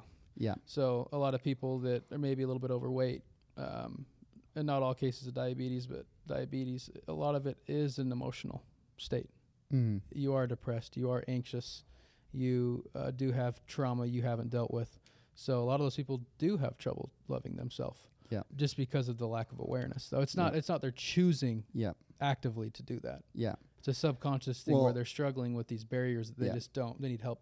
Yeah. And then also it's it like out. a compounding effect. Then also when you're not in good shape, obviously you start viewing yourself as less Yeah. and then it just builds and builds and Well, there's like this And physically, even if they're not aware. Yeah. It's just tough to do that. yeah. If I'm heavy, the last thing I want to do is go jog. Yeah. Or I don't even have the libido and the drive to get up and go to the gym. It's not even Yeah. it's not even the emotional thing at that point. You have a physical Yeah. uh, you know, it's, a hard, it's momentum hard. mo- momentum works both ways. There actually is a guy that did this. I was actually I was watching this guy uh, the other day that was talking about this how he was a personal trainer in like really good shape, you know, some 8 pack like whatever, right? He was like crazy good shape. And so he had all these clients and they're talking about how hard it is to do a lot of things or to cut cravings or to cut all these other things. And he's just like, "All right, well, I'll show you that I could do it." So he got really like really big and out of shape, like purposely got really big out of shape, ate what he wanted, ate a whole bunch of sugars, all those other things, right? And then um, tried to get back in shape. And he was like, dude, it was crazy hard because he again had these before he didn't eat those things. So like when it was like to cut out a soda, like there, I don't even eat soda. I don't even drink soda, so who cares? Or like to cut out sugar, it's like, well, I don't really have a lot of sugar, so if I have a little sugar one day and then cut it out the next day, it's not a big deal. Right. But then when you're doing it like consistently, and then your body, and again, all those adaptations start to happen, your body starts to rely on some of those things and those cravings to uh, be able to to get your body to do it, you know, your daily activities. Now cutting those things out and getting your body back to this other state is much harder because again, momentum works both ways. It works for you, but it can also work against you. yeah. And so I think that that's like the other side is that is like to your point is that there is much more going on too, where there actually becomes um, a reliance Yeah. from a physiological standpoint Well, and it- on on things as well. The physiological standpoint, it just it literally you're literally changing your hormones. Yeah. An actual hormone imbalance. You, Yeah. you lack testosterone. Some of those foods will completely kick off your pituitary. Hmm. You're no longer producing HGH. Your thyroid's down. Like there, it doesn't really matter. That guy probably wanted to go do that, yeah, but he just his hormone levels were literally depleted. yeah. And then he and then to but to his credit, He, he, ended up yeah he ended up getting back in shape Yeah. he ended up getting back in shape but now he can have those he has a different mindset when he's training his, his guys where he could go to his basically his clients and be like hey like i know what that's like. Empathy right there. yeah i know exactly what it feels like to try to kick some of these things and how hard it is from a physiological standpoint that you're fighting some of these other things right? Where it's not just like why can't you do it? Because i can do it so easy. Well you know he actually put himself like physically really in their shoes Yeah. uh, to be able to do that. He still had an advantage because he knew what it felt like and knew what he needed to do to get back. Yeah, to- but He saw. still, he was though, on the other side of the fence, so he knew. for sure. um, tying this in with the thing, I don't know if you guys saw that Derek Jeter segment they, they did with Harold Reynolds. Mm. Yeah. He talked about a routine and how important that was. Mm. And I think that that's the biggest thing I've taken away from my playing career is the routine and the importance of, because it's, it's training our bodies, it's training our mind. We're actually literally like scheduling the hormone levels Yeah. if you can be consistent. Mm-hmm. And I think that's why athletes primarily do so well after their careers is because they're just a little bit more disciplined than everybody. Yeah. Because at the end of the day, it's a discipline thing. That's Mm. just like Jeter said. He's like, I did the same routine for 23 years. All it is is discipline. yeah. And that's a guy that Yeah. was talented, but I mean, he Yeah. he was never. I mean, he might not have ever been the best player on his team. Yeah. I think that's the other thing is like, it's so often that great and talented people say it was just this one thing. Mm, yeah. you know, that was just like, well, yeah, but for me, I just had to focus on my discipline.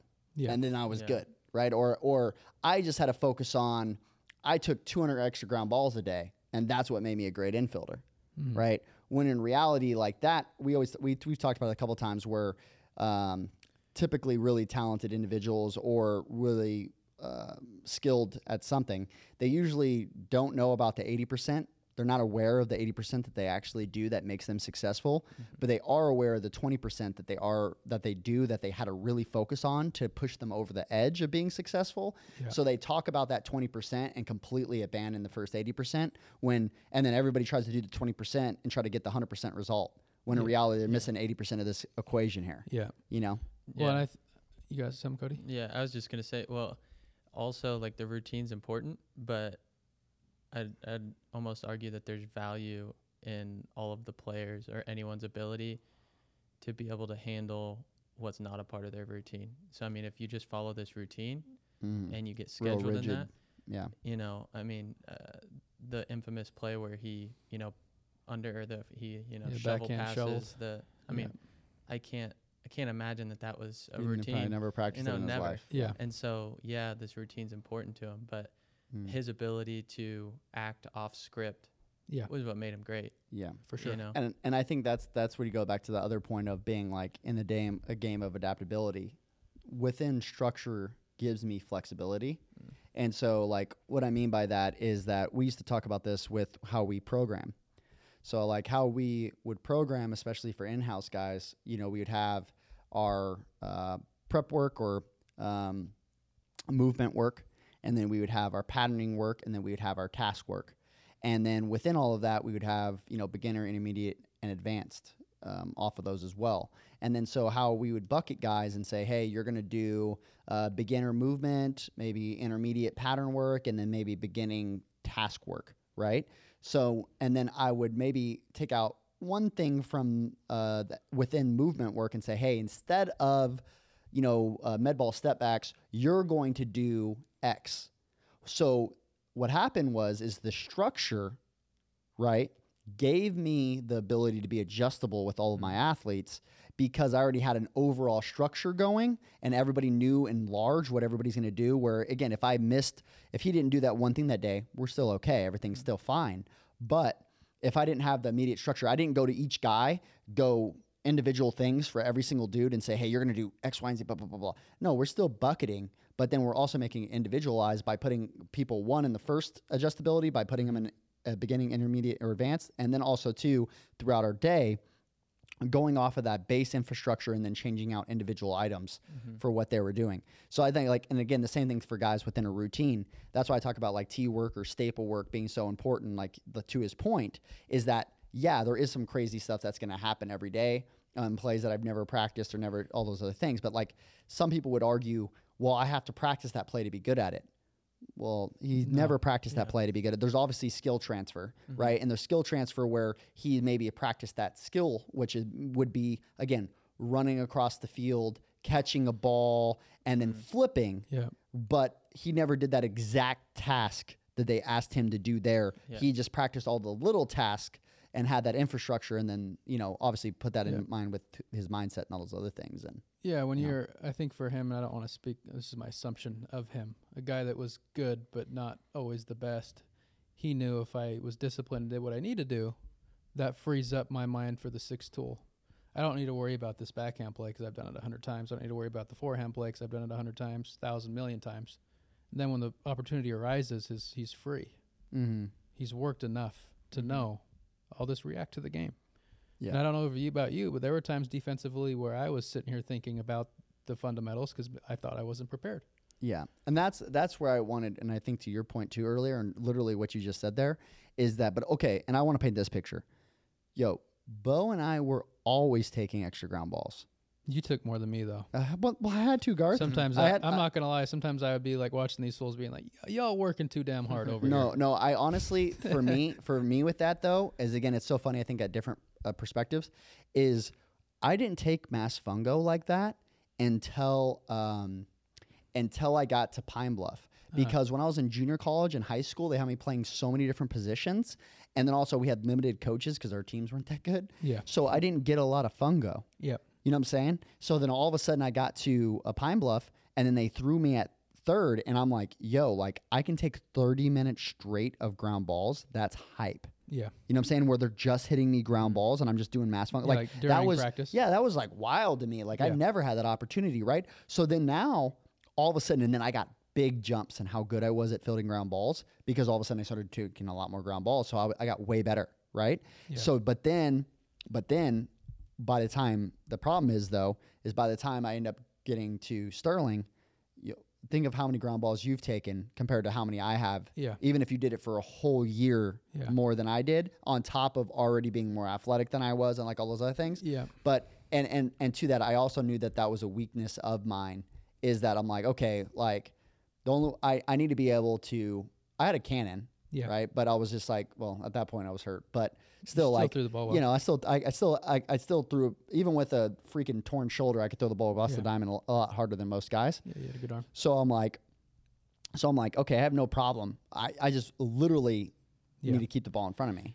It's kind of we're kind of far in. I don't want to open up too big of a rabbit hole, but this is Sorry, some- we're going Joe Rogan on this, this is bad boy. something that Cody time. and I talked about. Joe and Rogan. You mentioned it too about just barely about um, how many ground balls I took. Yeah. We talked about playing multiple sports or just playing the game, and our practices when I was younger were like a game. Like I've been taking mass fungo since I was like ten, Mm-hmm. but I also played for a big leaguer. Mm-hmm. So like when I got to high school and we weren't doing that, Mm-hmm. we started doing it because Well, we had two guys let's that, let's that did that. let's this just quickly hold that thought. I want to dif- uh, differentiate what I consider mass fungo compared to ground balls. what a lot of people think mass fungo is, especially Yeah. at a youth level. Yep. So mass fungo, the difference between mass fungo and taking ground balls is obviously when they put mass in front of it. Like I'm taking hundreds of reps within 30 minutes. So when you if you're just hitting ground balls to every part of your field and hitting balls to alpha, no, no, no. I have a designated guy between me and one other person, and I'm getting rep after rep after rep Yeah. after rep after rep. That is very different than like, oh, we did team defense Yeah. and we took 10 ground balls this whole time. No, I Yeah, took I'm lucky. I took 10 in like freaking 2 minutes. yeah, we had a designated hitter for us. Like we had Yeah. like five or six guys hitting fungos. Exactly. Yeah. So I wanted to differentiate that because Yeah. I, know a lot of people are like, "Oh yeah, we're gonna do mass fungo," and then they don't understand when I'm talking about like how many ground balls that I'm actually taking. and that's why like um I, I don't want to sound like a fairy, but like Phil was so big for me Mm-hmm. because when I was younger and developing those the proprioception, connect like g- gaining awareness from Mm-hmm. my body, I was taking ground balls, a lot of ground balls. Mm-hmm. So like I knew what it felt like, and I wasn't always taught either. My coach hit it hard and I'd be like, "Get it in your glove. Mm-hmm. Don't hit it in your body. Get your hand out of there and get it in your glove." Mm. For five six years. Yeah. So like uh, I can teach it better now, but at the time it was all Phil. Even when I was at Sterling, we'd talk and I'd be like, Mm. you know, you just get your body in this position, get around it, like Because it was all I, Phil I, would be for me. asking I'd be asking Beau. I'd be like, "Yo, like on this particular Pablo was awesome at that. he had great- Pablo he had and. Pablo and Beau were different. Yeah, Uh, um, um, I was just a little Beau- bit more athletic. Beau was a little bit more athletic, and he would just do it. Like he'd do this certain play, like a certain like backhand across his body or something like that, with like a bare hand or, or whatever this certain angle, right? And then also I, when you're playing third base and you start getting into depth, where I field it with how hard the balls hit, and also too sometimes when I would have to go like even if it's hit harder, I had to go get it. Yeah. uh, Like more aggressively than you normally would want to, Yeah. because of either uh, you know a number of variables, like the guy obviously that's running, but also too with the angles that I had to be able to throw the ball to first base to make sure that I limited my errors on throwing because how that guy's running down the line, I have a limited window to actually hit it where I needed to go. 100%. So we would talk more in depth on like, hey, yeah, you can wait for this ball, but also your angle is going to be different. And so we, we we'd go Yeah. like in the weeds of like understanding like all that. a lot know, of it too. To your though. point there, and kind of what I mentioned with Cody the other day, the internal clock people don't develop it until late, in Mm-hmm. my opinion, because it's just not talked about, and you don't practice it. Even mass fungo, like doing it with the thought process, I have X amount of time, and you develop the awareness. Like I'm not thinking about that in the game, No, but you're Mm. But reading the ball, and you're like, I gotta go get this Yeah, because I've gotta- you- practiced this exact situation. Yeah. Maybe not consciously, but by Yeah. taking a million ground balls, knowing I have this amount of time, okay, I need to get it on the back end and I better get rid of it. Yeah. If I throw it away, he's safe anyways. Yeah, I mean, you basically are like coaches practice that with that like basically like three and a half seconds. Four four seconds is like standard, but that's when the guys hit the back. Yeah. Like that's your fast guys. Like there's guys that can get on, get down the line another four seconds. So really, you need to get it there in like three and a half to three point seven. You know, it's like really need to get to, from the ball. By the time the ball hits the bat, by the time it's in in the first baseman's glove, that's when it needs to be. Yeah. So guys do that with like stopwatches, right? Like they hear the crack of the bat, cra- you know, and the crack of the glove. Like that's and you're timing that. So you could you could you could train it, Yeah. but like you're saying, like also a lot of it's feel. Like I used to again when I was younger, then I had that clock in my head, but like, dude, I didn't have any awareness. Yeah. The guy at the plate's 250 pounds and you know he's a high school kid and he's going to take him six seconds to get down the line i i could play this ball different Yep. you know i can wait for the one more hop and then make an easy throw to first base and we're good Yep. so so th- then you you know you develop all these other skills of understanding Yeah. like how to make the best play I think that's why I love Arenado. I love watching him play defense because he doesn't always do that necessarily. Mm. Like he'll complete the play like it's still like he's got four seconds. Mm-hmm. And I, that's where I'd get myself in trouble playing is that I would think that. And I had enough awareness to be like, this guy's slow.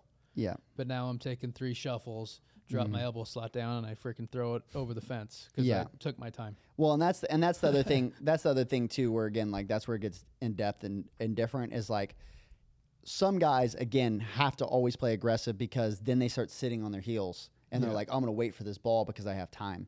There's a difference between that and being like, okay, like for example, when I used to catch, and a guy like one time it was like ball in the dirt and I scooped it. And the guy's like, again, 250 pounds running to second base. And so I scooped it and then try to throw a rocket to second. I would have threw him out by freaking 40 feet You could have ran right? and tagged him in. Yeah, and my ball had so much, you know, spin on it, right? It had arm side run, and it ran six feet up the line, and now he's safe at second base. Where it's like I literally could have threw a lollipop to second base, and I would have had the guy out, Yeah. right? So like that was like one of those scenarios that I remember like in my head, like that I'm like, yo, like again, I I scooped it. He read ball in the dirt, but I scooped it and and all again set my feet, make a nice clean throw across the diamond, like. We'd have had him easy money, just play catch. Yeah. You know? So that like that that's the thing of like again, like smooth is fast, you know, fast is smooth. That's why know. I mean I like it too because I don't know about you, Joe, but like um, we've talked about coaching and the pressure and the constraints that we feel that will prevent us from performing. A lot of that, like you're saying, was putting me in a box of like you only have four seconds, Yeah. or you know now I'm swimming as opposed to like playing the game. That's what we talked about the other day. Is like you just need to play the game more, especially younger. Like develop the feel. They're playing a lot of games now though. What do you think? They are, They're playing a lot of games. They're playing they're playing way more games but than it's when not. you and I were but they're younger not though. really playing the game. It's- though. it's very like a- prospect-like. Yeah, I- it's I hear like- ya. It's not playing. E- e- and when I say playing, I mean more like I don't know if you were this way. We would play wiffle ball in my front yard all the time. Every day we played wiffle ball for three or four hours. Mm. Mm-hmm. I played a lot of football. like play the game, play pickle, play hot Yeah. box, play develop. Mm. I feel. think- not, I not like think- games because the games now too. It's so transactional. Yeah, I was gonna say I, I was gonna say it also it really comes back to a lot of things though is just also having a really good coach It does. because this is the thing is like my players for example were like super savvy when I was in when I we at for a high school level Yeah. because we were talking the things I was talking about with my shortstop and my second baseman were like you know like certain certain individual plays like hey on something like that Yeah. this is when we would want to run X, Y, and Z, and then this is why we'd call this and this type of timing pick, and this is why we would do because look at who you got on the mound. Is he very athletic? No, it's probably not a really good time to call this certain play, right? But let's say we have X, you know, Stubbs on the mound or whatever, right? Or whatever something's happening where I have a really good, you know, athletic guy on the mound that's really a position player or he's a two way guy. We can do something different with this guy just because again, like you know, know who know Yeah. our, know our, our teammates and who's going to be you know you're, the you're, you're odds and teaching them. You're teaching them how to have feel and how to have how to how to develop the six tool. Yeah. a lot of coaches, and this is my theory. We used to say at Sterling was a lot of co- a lot of coaches didn't have that tool, Hmm. and a lot of coaches didn't have feel. So of course they're not going to be able to coach it, No, you or can't. they're not going to prioritize well, it. And and also too, you might have not have been like, why was Pablo so good? Is because at that when I asked him questions on like, I had feel of knowing, yo, I'm not moving like Bo is on that ball, and I can't create the same angle that he's creating. So what am I doing? yeah, right? And that's how my brain worked.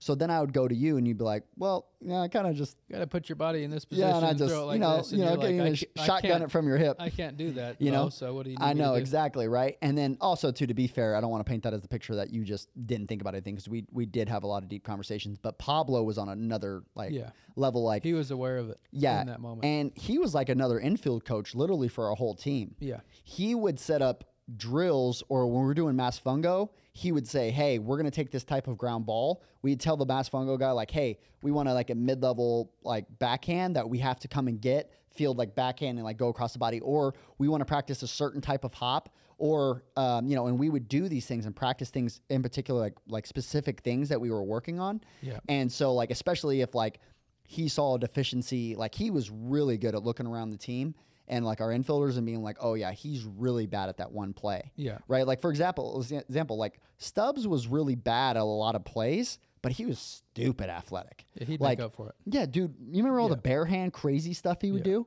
He would just like the ball would hop or he'd put himself in a bad Dude. position and just barehand it. Well, his awareness too, man. Like, for s- I don't know how because going to his left, he struggled sometimes. Yeah. But his awareness was so good, he'd turn that ball like he would backhand it this way sometimes. hundred percent. Because he was, I mean, he knew his deficiency. Cody, I'm not kidding you. I'm talking about like think of like a normal ground ball.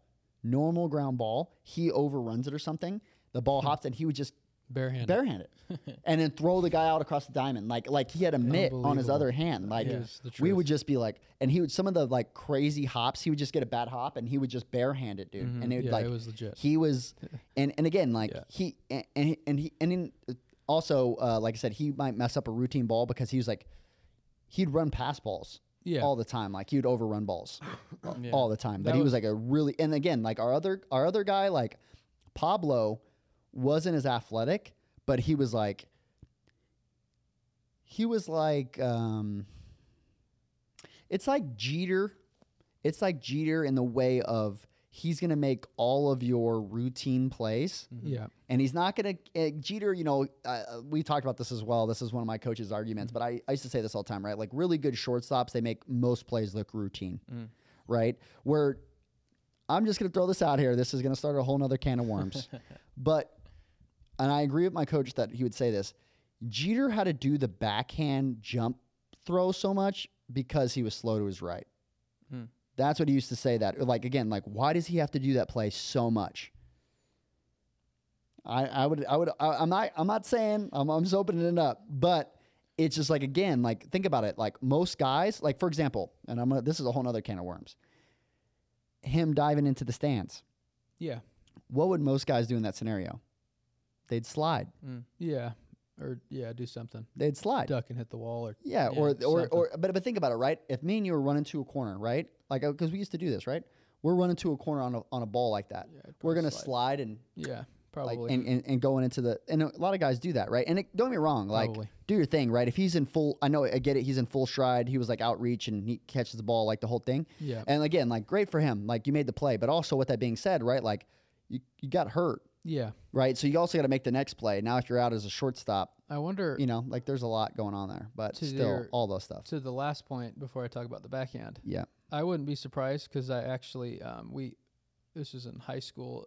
It was a football, but it it, it works because there's a we played at Juan Diego, and they had a uh, fence that was like knee height, and our, it was pretty close to the out of bounds line. mm. So our coach out of would bounds always out of bounds or the uh, out of foul bounds line no, this is this is football. oh Uh, oh okay sideline. sideline Sideline. got and it so our coach would always say, if you catch a ball in the corner Mhm. and you get close to the fence, Mhm. jump over or dive yeah because I don't want you to hit it with your knee and flip over, Yeah. tear your ACL or whatever. yeah Um, so I'm, I, as a Jeter fan, as a Yankee fan, I want to give him the benefit So of am the I. doubt and saying he was trying to try not to hurt himself, but at the same time, Yeah, he man, he- caught it like he- six steps before the freaking thing. Uh, yeah, well, I, I, I want to say, I want to say he took maybe two strides and then had to go into the stands. Yeah. So I mean, it, and, and when you watch it, I mean, it is really fast and like he's sprinting full speed. I'm No, not not. discrediting. Yeah, I'm not discrediting that. sure. But I just think in in large that a lot of in that play that a lot of the times like guys would just slide.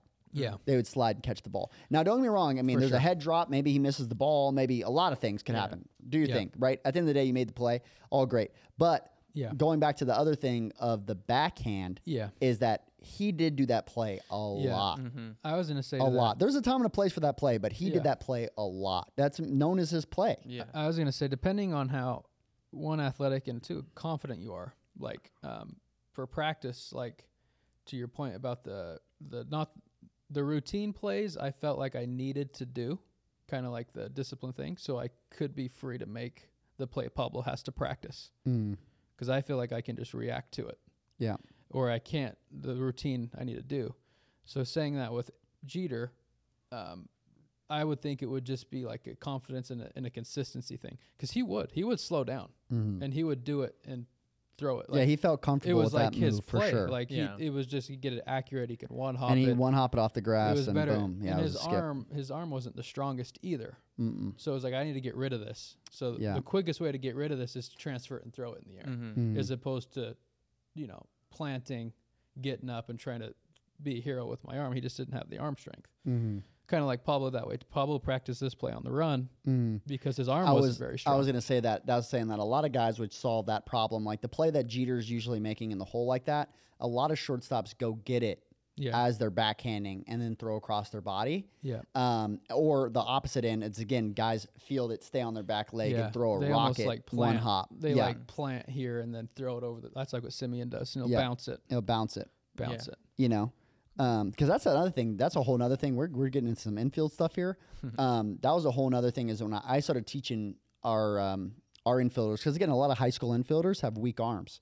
So I used to talk Yeah. about that and angles. So I used to talk about that with my middle infielders as well. Of when is a good time to bounce, right? And so at certain angles, especially when you're going like up the middle and uh, backhands on certain hard hard angles, it's a really good uh, time to bounce it and then learning where you need to bounce it on the field to get a good one hop to obviously to your first baseman. Yeah. Um, because again, a lot of those guys are on the run and they don't have the arm strength and they're spinning or whatever they're doing. And I'm like, dude, you're gonna short hop or you know you're gonna you're making it really hard on our first gonna baseman. And our, and our first hop. basemans were kind of like just like meatheads that could kind of Yeah. swing it a little bit. Yeah. They weren't the best like picking.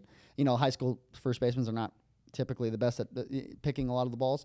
Um, and the infield is kind of rough. So you put all those things together. I'm like, but if you give them a good one hop, like again, you know, Yeah. long hop, no Yeah. hop, right? Like, Yeah. like kind of that mindset. It's like a lot of those guys. We started talking about that as like, um, you know, it's, it could be a really good time to to one hop that ball. And it still gives Yeah. them a chance too for that that the depth that you're throwing it from. It's like uh, it gives your first base, like you're saying, it gives them Yeah. a chance, even if it two hops, if it long hops, if it Yeah. short hops, as opposed to you trying to airmail it. Yeah. And now it's you know, or like, it's you gonna get bounce. a bunch of s you get a bunch of spin on your ball, Yeah. especially like when you're you're spinning up the middle, Yeah. that one hand play up the Yes, middle, yeah. and then you're you're throwing you know across your body and your ball's freaking Yeah. hooking towards the first baseman. That's a really hard ball to pick. It is. So like again, if you could if you could spin, put take a little off, make it with like you know again get some good spin on it, Yeah, let it just you know hop hop into them. It's like it's a lot easier. You Yeah. know? The uh, the bouncing balls though, because I used to think that uh, I'd watch like um, Scott Rolen, Mhm. Um, Arenado, obviously and Machado. Like sometimes when they bounce it, because I've heard people I'm watching the game with, they're like that bounce. I was on the other side of the pitcher's mound, Mhm. like towards third base. Yeah. But it's like you don't understand. They they don't want to throw it away. Yeah. They would rather miss short because it's going to be Yeah. bang bang either way. Like I'm Yeah. gonna I'm gonna miss short so my first baseman could body it. Mm. If I try to be a hero, Machado throws about 110. Yeah. If he air mails it, it's potentially three bases. Like Yeah, I'm gonna sure. miss short. That's Yeah. just, when I played third, it was that way too. Like Yeah. I'm gonna. Well, I'm gonna, and if it- I'd rather hit it- the mound and have it skip. Yeah. Well, and also the other thing is like obviously Wick, you're saying as well. Like let's say it doesn't go into the stands, but let's say it kicks down the line, right? Hopefully your right fielder's there like backing up, but also too your your your outfielder's got to be really good at reading the angle of the infielder 100%. of where the you know again geometry like where is it going to ricochet Yeah. You know, and then also too with that right like again it could hit something to kick a whole another angle Yeah. and he's over there playing against the fence and now it's in right field and there's nobody by it I was gonna You say know? that because I know you played uh, a little bit of outfield too. yeah My coaches used to say that because I played everywhere, yeah and they'd always say that if the ball's hit, sprint. yeah I said no. I'm not gonna sprint. I, I said no I'd say what I'm gonna see where he fields it, the angle he's at, and when it's out of his hand, Yeah. I'll run to the spot. Mm. But I'll I- pick- I'm not just gonna just run randomly run behind because I mean uh, that way too. Where like I'm I'm sure you were that way being a try hard. Mm. I was too growing up. It was like I was always in the right spot. Mm. Like I'd back pick. Yeah. You'd, you'd have be there, but it, it definitely wasn't because when they hit it, I sprinted to first base. No. Yeah, I think that's. I mean, it's it's a good and, practice. and I, I know it's a, I know it's a general thing for a lot of guys like hey you need to be in this area and this is generally where the ball is going to be but when you really start to get into it you have to watch again if the third baseman is coming up to get a bunt that's a much different angle than if he's throwing in the six hole mm. the ball is going to ricochet Yep. way different or where you need to be to be backing up is in a whole nother whole nother place and then like i said like everybody says everybody notices the backup when he's there to field it but when he's there and the ball ricochets another direction like everybody just like, oh well, at least he was in the area. It's like, Yeah. no, well, like no, realistically, he should have been in the right area. right area. And if you understand now, don't get me wrong, if the first baseman, you know, deflects it or any of that's a whole nother ball game. But I'm talking about like a straight like overthrow or pass, you know, it goes right past the first baseman, he missed the scoop or whatever. Yep. There's a certain area, especially if you know, yo, again, let's think about this, it, especially on a on a normal size field. If I'm playing right field, I'm probably what 275 feet into the outfield at least, probably. Yeah, at least, roughly. at least, right? Probably. Maybe 280, right? 270, whatever that is, right? I have again, remember, three and a half seconds Yeah. to run all the way to where I need to be. Yep. So most likely, I'm not actually going to be there for the backup. I'm going to be there for the ricochet. 100%. So if I'm going to be there for the ricochet, I'm not running to where he's going to miss it, but where he's going to miss it, it's going to hit the wall, and then I'm going to be there. And then I got to remember also where does my this fielder typically miss? Yeah. For like for like you for example, right? You would drop a lot. So, you know, your ball is probably going to hook a lot more, Mm. right? So I know that your ball is probably going to go to the right side of first base more often than it's going to go to the left side of first base, right? Yeah. Where certain guys like again are going to miss, you know, they're more like Stubbs is usually like more over the top. Yeah. So like, you know, his balls are more it's left side. left yeah, side. a lot of times it's more left side. a lot of t- times too, I want to put myself as the right fielder in the best position to throw. One, Yeah. one, I know that they're probably going to get second. Yeah. I just I'm I'm giving that base up more than likely. Yeah. I'm setting myself up to make a throw to third base, and I would always want to field the ball off my left foot so I could spin and throw it mm-hmm. to third. So like a lot of people I see too, I used to say this all the time at Sterling. I'm like, look, you're running the ball too far. You can't get around it. A lot of times, you you're going to catch it like in between. So now you're taking another step to try to reposition my hips. Mm. It's just it's just like we'd fill the ball to my left. If I'm running this way, it's almost better to field it off my left side than mm-hmm. to handcuff me here. 100%. percent So wait for the angle, position your body to spin and make a throw. Like Mm. you watch those big leaguers that throw guys out in the outfield, there isn't a lot of wasted steps. It's like it's in my glove and it's Yeah. getting thrown. Yeah, I gotta get it out of my hand. It's just like just like the quarterback, like taking you know taking like we're talking they're talking about that with like Brady. I was talking to you about that the other day. Is like he's actually quicker now to get rid of the ball Yeah. uh, than he was when he was younger. Yeah. Um, because he's working on how quickly he gets the ball and how Hmm. all these little extra movements that he was doing to get rid of these or get rid of the ball. And also too, the the game has gotten faster, so he's had to get better. He's had to get better where he's like, I got to get the ball out of my hand quicker because first off, they know I'm Tom Brady. I'm going to throw the ball. I'm not going to run. Right. No. If I have to, and there's certain scenarios, sure, but I'm not, you know, Michael Vick or something, right? Like I'm gonna have to, I'm gonna throw the ball. So guys are trying to obviously he's got to get the ball out of his hand quick because that's what they they know that what they're trying to do majority of the time. Yeah. So um, I think it's the same thing too, right? It's like the same thing with like pop times for catchers and all that stuff. You're trying to get rid of wasted movement always, Yeah. you know. And same with the Jeter play, like they're putting themselves in the best position to throw Mm-hmm. almost every time. I mean, like with feet goes back to our feet when we were talking about our fielding and how sometimes why we struggled. We are just trying to get the ball in our damn glove. Mm-hmm. Like I'm not even thinking about making the throw. I need to get it in my glove. Yeah. There's so many kids that, uh, especially on those backup plays, Yeah. where it's like it snowballs because they're not in the best position. So then they try to hurry, and now that Airmail's on the other side, this left the left fielder probably is in Mm-hmm. Center field playing patty cake. Yeah. And now the ball's in the other And- corner, and, and- now you and know I- they've scored. I want to point this out as well. I know we're a little in the weeds here, but also with that being said, though, that was the level that we were playing at. Yeah. We were we're we went to the World Series. We were a World Well, Series team This is in the weeds, but this was this was regular daily conversations in the locker room. for sure. How are we going to handle this if it kicks away into the corner? for sure. Yeah, Or um, on this bunt defense, Yeah. where does the second baseman were- need to be if I we have the angle every day. Yeah. to throw? We were talking about this again, like like I said, wh- while we're taking mass fungo, I'd be over there. I I always took it at a couple different positions. I think you usually did Yeah. second and third. Yeah. Usually did second and third. I usually did a little, of all of it. it was like may put me in there at some point. Somewhere. I think I did play every infield position Yeah, at one did. point. Um, I thought you might have caught. Maybe it was a bullpen. it was probably a bullpen. I used to catch when I was younger. Um, but yeah, so like I would go take ground balls with everybody, and I also was trying to learn from everybody. Like Pablo played short, so I like to go over there with him a lot, and so I played some short with him. And then um, again, obviously at third, like there's just you know there's different angles, there's different things you have to be worried about at different positions. Also, too, yo, if you're not used to playing third, people just think that like like people think you could just put a shortstop over the third. Hmm. We, we try to do that. It's tough. Yeah. It's a it's a it's a tough thing because you're from middle infield, you can see their hands. You can see how they're moving. You can read angle a little bit different. It's a different read.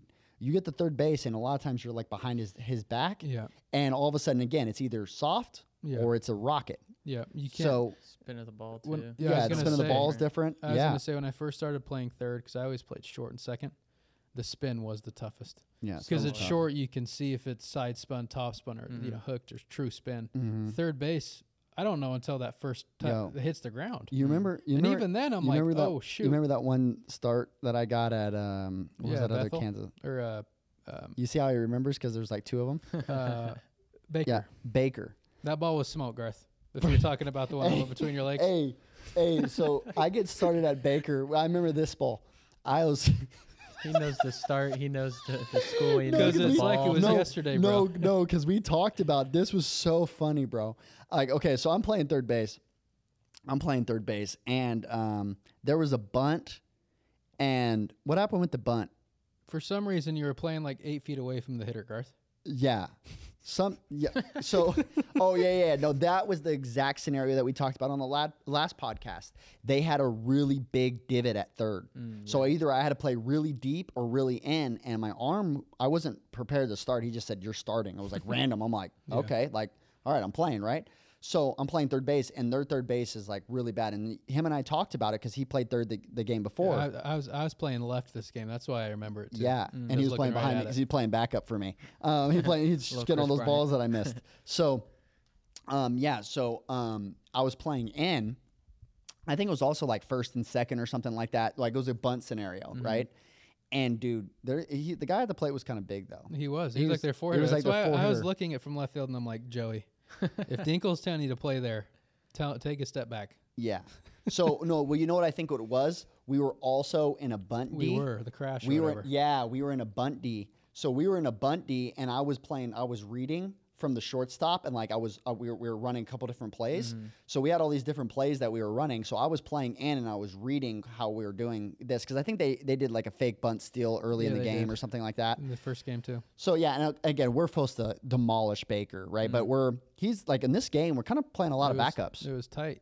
Yeah, It was like I think it was tied. yeah, we were down by we one. and we are playing a lot of our backup guys because it was like a midweek game, and so like we needed to save some arms. We needed like we've been playing around. We're like mid season at this point, and so um, in any case, it's kind of a tighter game in the beginning of the game, and so I'm playing in. I'm trying to like read, bro. I swear to you.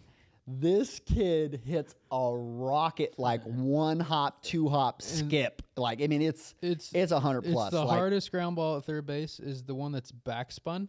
Yeah. That starts low and after it hits, it's like rising. Yeah. But it's Yeah. not like it's almost like a rocket. Yeah, So it's like here and then it just It rides. scoots. yeah. I thought it was going to get him where so, it counts, honestly. So, uh, bro, you know, I don't know if you have had this situation where he hit it and immediately I remember like the one thought that hit my head was square it up. Like Yeah. just like just keep it in front of you. Like I mean, he hit a rocket. So soon as he hit it, I just went like this.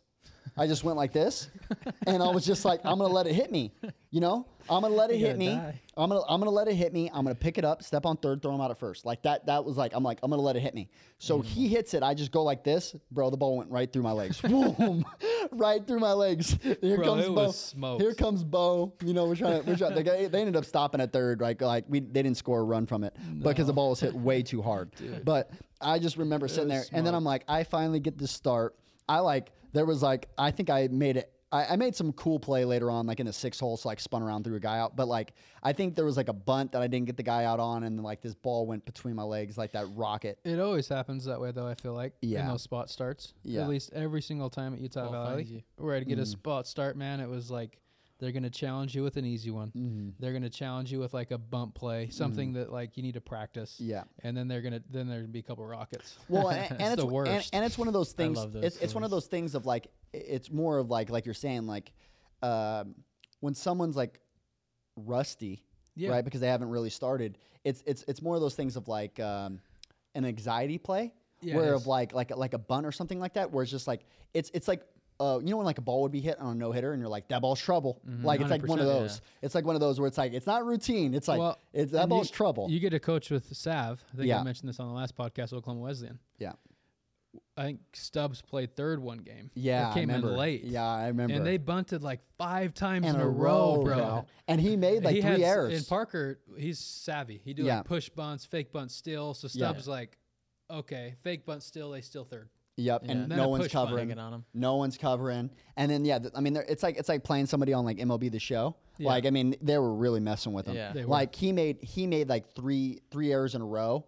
Um, I mean, and this is an all American shortstop. Like I mean, he's good. He's really good. Mm. He but is- he's just he like was good. he's just really It's a different athletic though, position, right? though. So yeah, they were just messing with him like and and and making some plays where there's a lot of moving parts, and you Yeah. got to know. You got to be savvy of like Yeah. what to do in those scen- scenarios of how to go go go back and go get and how to like Mm-hmm. you know it's it's a lot of angles. We were talking about that. Haley asked me that because uh, it ties in, but like trick plays or like um, putting pressure on. I was watching it because we were watching Utah and BYU. In BYU, football will try to like rush their offense on the field and snap before the defense can get off the field. A lot of colleges don't do that. A lot of pro teams will never do that. But um, college level, that's another thing. At that at NAIA too, man, they get scrappy. no, yeah. Like it doesn't. well, that's how it It's was. like all. that's all, why. all the written rules go out the window. well, that's why it was Oh, a yeah. different. That's why it was That's a different level when I played. When you play, and we talked about this before, way earlier. But like, um, in the SWAC, they used to tell me when you know, like, okay, this is Division One, but this is a different game because one through seven all have, you know, they can bunt. they, well, yeah, they all they all run like six two sixties, one through seven on the whole team, Yeah. and a lot of them can't hit, so they hit a lot of ground balls and they bunt a lot and they play a lot of trick plays and there's a ton of speed, so it's a whole nother game. So now, uh, um, again, like I said, they're you're playing a team and you're like, dude, baseball player wise, we're way better than these guys, mm. right? Yeah. We have guys that are throwing over 90 plus. We have guys, you know, like we have five guys on our team that are throwing over 90 plus. You know, we got some nasty dudes. We got guys that we could, you know, we, I mean, we could hit eight home runs this game, Yeah. but you're playing another team where, bro, they might hit 90% ground balls this game. Mm. And the infields are okay. And they're really fast. Like, I mean, if you pat one time and like, I mean, Yeah. you do anything extra, the guy's safe. And then he's still in second and third. So it's like, Yeah. you're in trouble. Like, I mean, th- they're very fast. The whole lineup, though, not not three guys. Like the whole lineup could run on you. It's a different pressure. That's why Different. 100%. we used to argue that at Sterling too. The the, the mid majors. Yeah. I tell them it's tough to play. It really Yeah. is tough to play at that level. Yeah. Not because uh, the game is, itself is tough. It's the same game, but the the way the the theory, the way they're coaching it, the way they're playing, it's it's they put Yeah. pressure on you. And and the th- whole game. and we talked about it. We definitely talked about it. Like you know, we talked about it in meetings, and I'm like, I get it. They're fast. Like what you know, I played against fast guys before. Mm. Like whatever. But and it's really not crazy. And then all of a sudden, it's the eighth inning, seventh inning, and it's a two-run ball game, and here comes the schoolyard bullshit. Mm-hmm. Like here comes the schoolyard bullshit. Now all of a sudden it's like drops a bunt. They got crazy fan. You know, I'm saying you're playing Grambling or you're like, I mean, you got some crazy fans going. Everybody's yelling like it's chaos for a second, Yeah. right? You throw a ball away. The kid's fa- he's going first Mm. to third. Boom! All of a sudden now the next guy comes up, drops a squeeze. That guy scored like, oh, and then Yeah. he's on first. Now he's still second. It's like, what the hell just happened? yeah, the whole game speeds up from the speed. Yeah, just Literally. all of a sudden, and then like that's what that, the whole thing of being like I'm telling you like, but this is the thing though. The best teams will still win out the year, But there's definitely where like, yo, you could play a SWAC team and be like, like again, like, bro, we were we were I think I think we finished like at one point we were like three and two in the SEC. Yeah. Mm. Like we we won some game and we should have been four and one, but Ole Miss came back and beat us in the ninth inning. Like we definitely can squeeze one from you. Like yeah. it was we're a pain in the ass. it goes and back even to us. it goes back to the mid-major mindset where like they used to say that about us at Utah Valley. The the scouting report was like you can't take an inning off with these freaking scrappy fucks yeah. because they're playing a midweek. They're rolling out their fifth, Yeah. sixth starter. Yeah. Look, kind of like we said at Sterling. Yeah. For us, that was our World Series. For We're sure. already ten games under 500. Yeah. Yeah. But most of the time, we would steal midweek games. We'd beat Arizona. We'd Yep. beat Arizona State. Yeah. We'd beat Gonzaga. We'd beat Pepperdine because we're putting the pressure on on a Tuesday, Mm-hmm. where their Tuesday is like, oh man, I just partied last night. you know, like they're they're it's Mm-hmm. I got a test due it's tomorrow. A, it's Yeah. a different ball game. Yeah. And and like yeah, and that's the whole other thing is too is like I'm telling you like I it, yeah, that that really happened in the SWAC where I was just like, yo, this I I really I thought they were kind of, you know, overplaying it. But I was like bro, when I watched the game, I'm like, yo, this is a different baseball game. Like Yeah, I, I'm just not used to playing like this. Like it's it Yeah. is it is a different game where like they're looking it almost is like going back to little league, but everybody's fast Yeah. and you're like they're looking to hit the ball on the ground. It, I, I'd imagine it's like playing Brett, Brett Gardner, but the whole lineup. And you're just like, yo, like this is a lefty out the box slapping a ground ball in the six hole. Good luck throwing them out. Yeah. For real. Like you got to play, and then that's the thing. So then you play up. Well, then you cut your angles off. Mm-hmm. Yeah. So now they're getting little ground balls that are sneaking through, and you're like, yo, if I play back, well, but then if you play back, they're gonna outrun it. It really wasn't that fun playing third base at that level. I, I I personally struggled one, but two, uh, it was just hard. Gave me said- such, it gave he- me such a He different said, appreciation. he said he said he struggled, but he's all American, but it's sort of well, I mean, Yeah. I mean earlier in my career, Yeah, I feel for some of the third basemen that we had. it's tough. the the last year. I mean, we had the differences of uh, like you'd have different elevations like drastically in my conference Mm. and natural to turf. Some of the turf was faster. yeah. Mm. It was just so different. And you know, you get on the western side of the mountains, a little warmer, Mm. a little colder. Like everything played so different team to team. Mm-hmm. Our third baseman, he would run into a guy that was 250 pounds and hit the ball 100 and something mile an hour, and then the next dude's a a lefty that runs a freaking six one down the line, just back to back, and they're just Yep. alternating. It's like, hey, good luck. Mm. hey, bro, you, mu- you guys, you, you 100%. guys remember the anxiety at certain levels when guy hits a skyscraper, Bro, and Oh, everybody I just got the looks best up. stories, Everybody just looks up, and you're like, I'll- I, God, I gotta hear yours bro. first, Bo, but The I got a great worst- one. Oh, probably the God. worst. I mean, besides the Wayland Baptist, where I Mm. dropped two balls in the same inning because the wind was blowing 400 It miles an it hour. was, it was. But it was like a pop up was a double. Like a pop up was a double My- that the day. worst, the worst one was we're playing at Arizona, U of A, my freshman year, and we all we were all freshmen. The it's the dollar beer night, so these guys have they they have they wrote It's signs. story. it's already started. These guys I mean, wrote signs and were holding them up. Like uh, number four, it was like um, I think mine said something like um, because I was hitting like 200. Yeah. I think it was like get your average above the Mendoza line, and then it flipped over, and because I had three errors in like three games, so they said something about my errors. And so, anyways, it, it's night. It's night, and I can't see. Anyways, if you played in big stadiums with big lights, when it gets above the lights at night, Mm. yeah, it disappears. you just can't Oh. see it. You don't know where it went. And so um, I had already I made a play, but I like bobbled it. You know, I'm already like heightened anxiety. These guys are like chanting our names, Yeah. like being dickheads. Yeah. This I did that, ball, though, This ball goes up in the air, bro, and I swear I didn't see it. I'm yelling to the shortstop, like, "Please, just catch it." Mm. and I'm like backpedaling, backpedaling, backpedaling. That's the worst. The back And- pedal's Yeah, rough. yeah. When you start backpedaling, As you're in I'm trouble. backpedaling, the fans are like getting ready to yell because they obviously see I'm gonna. I love miss how you said fans. I thought you were like talking about like a fan. No, I like the, the, stadium. Yeah, they're like my- height- heightened awareness. My heightened anxiety. yeah, yeah, ass, but I'm no, I'm worried. sure they're yelling. I finally dive back, bro, and I missed it. Mm. The next inning, they had seven posters. they all flipped over. It and made It 'em. said number four, learn how to catch a ball. all flipped over, and I'm just like, oh boy, the That's awesome. worst, That's classic. the worst. That's so, classic. So U of A, Here's a beer for you. That's classic. No, the the big fly balls, they were always fun. We had one.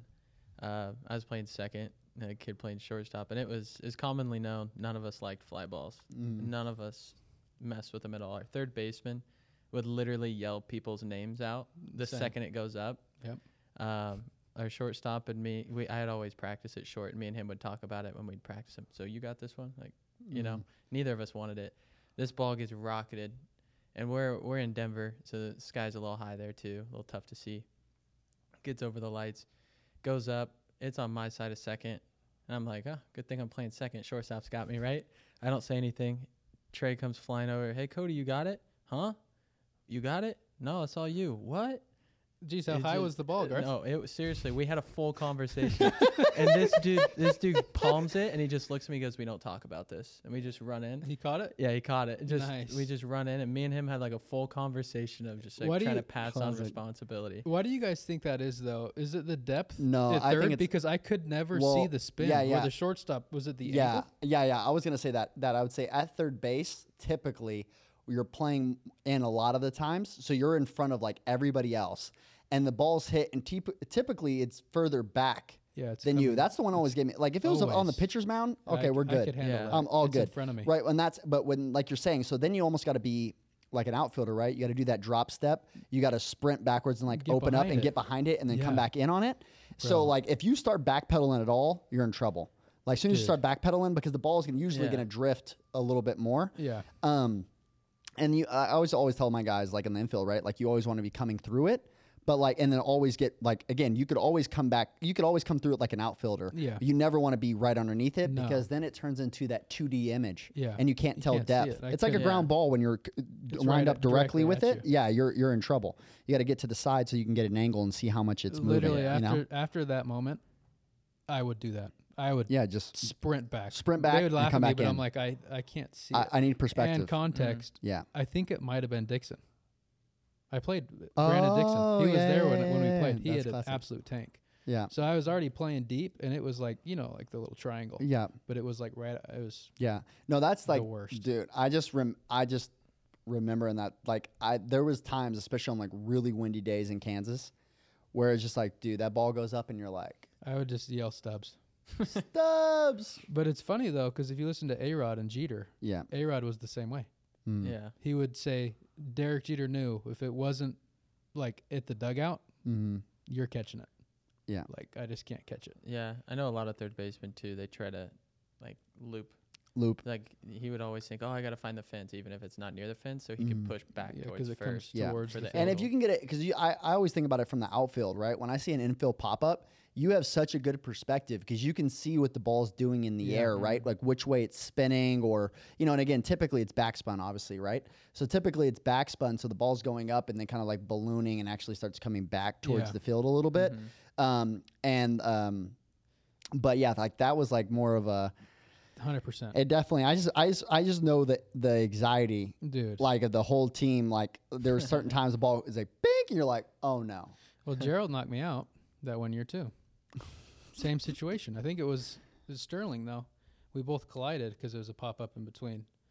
I guess I'm just. I think what I'm saying is I need to probably stop catching fly balls. Well, you don't have to catch anymore. I mean, anymore, when I- so when I good. was playing. You're good. I'm just yelling at everybody else to catch the ball. Yeah, and I, I I get the point where like there's some coaches out there that I that are just like, you know, like that's a mindset. You need to change your mindset. But no, but like you also got to recognize that thing. Like it's hard, It's tough, especially especially when you're underneath it. especially when mm. you're playing.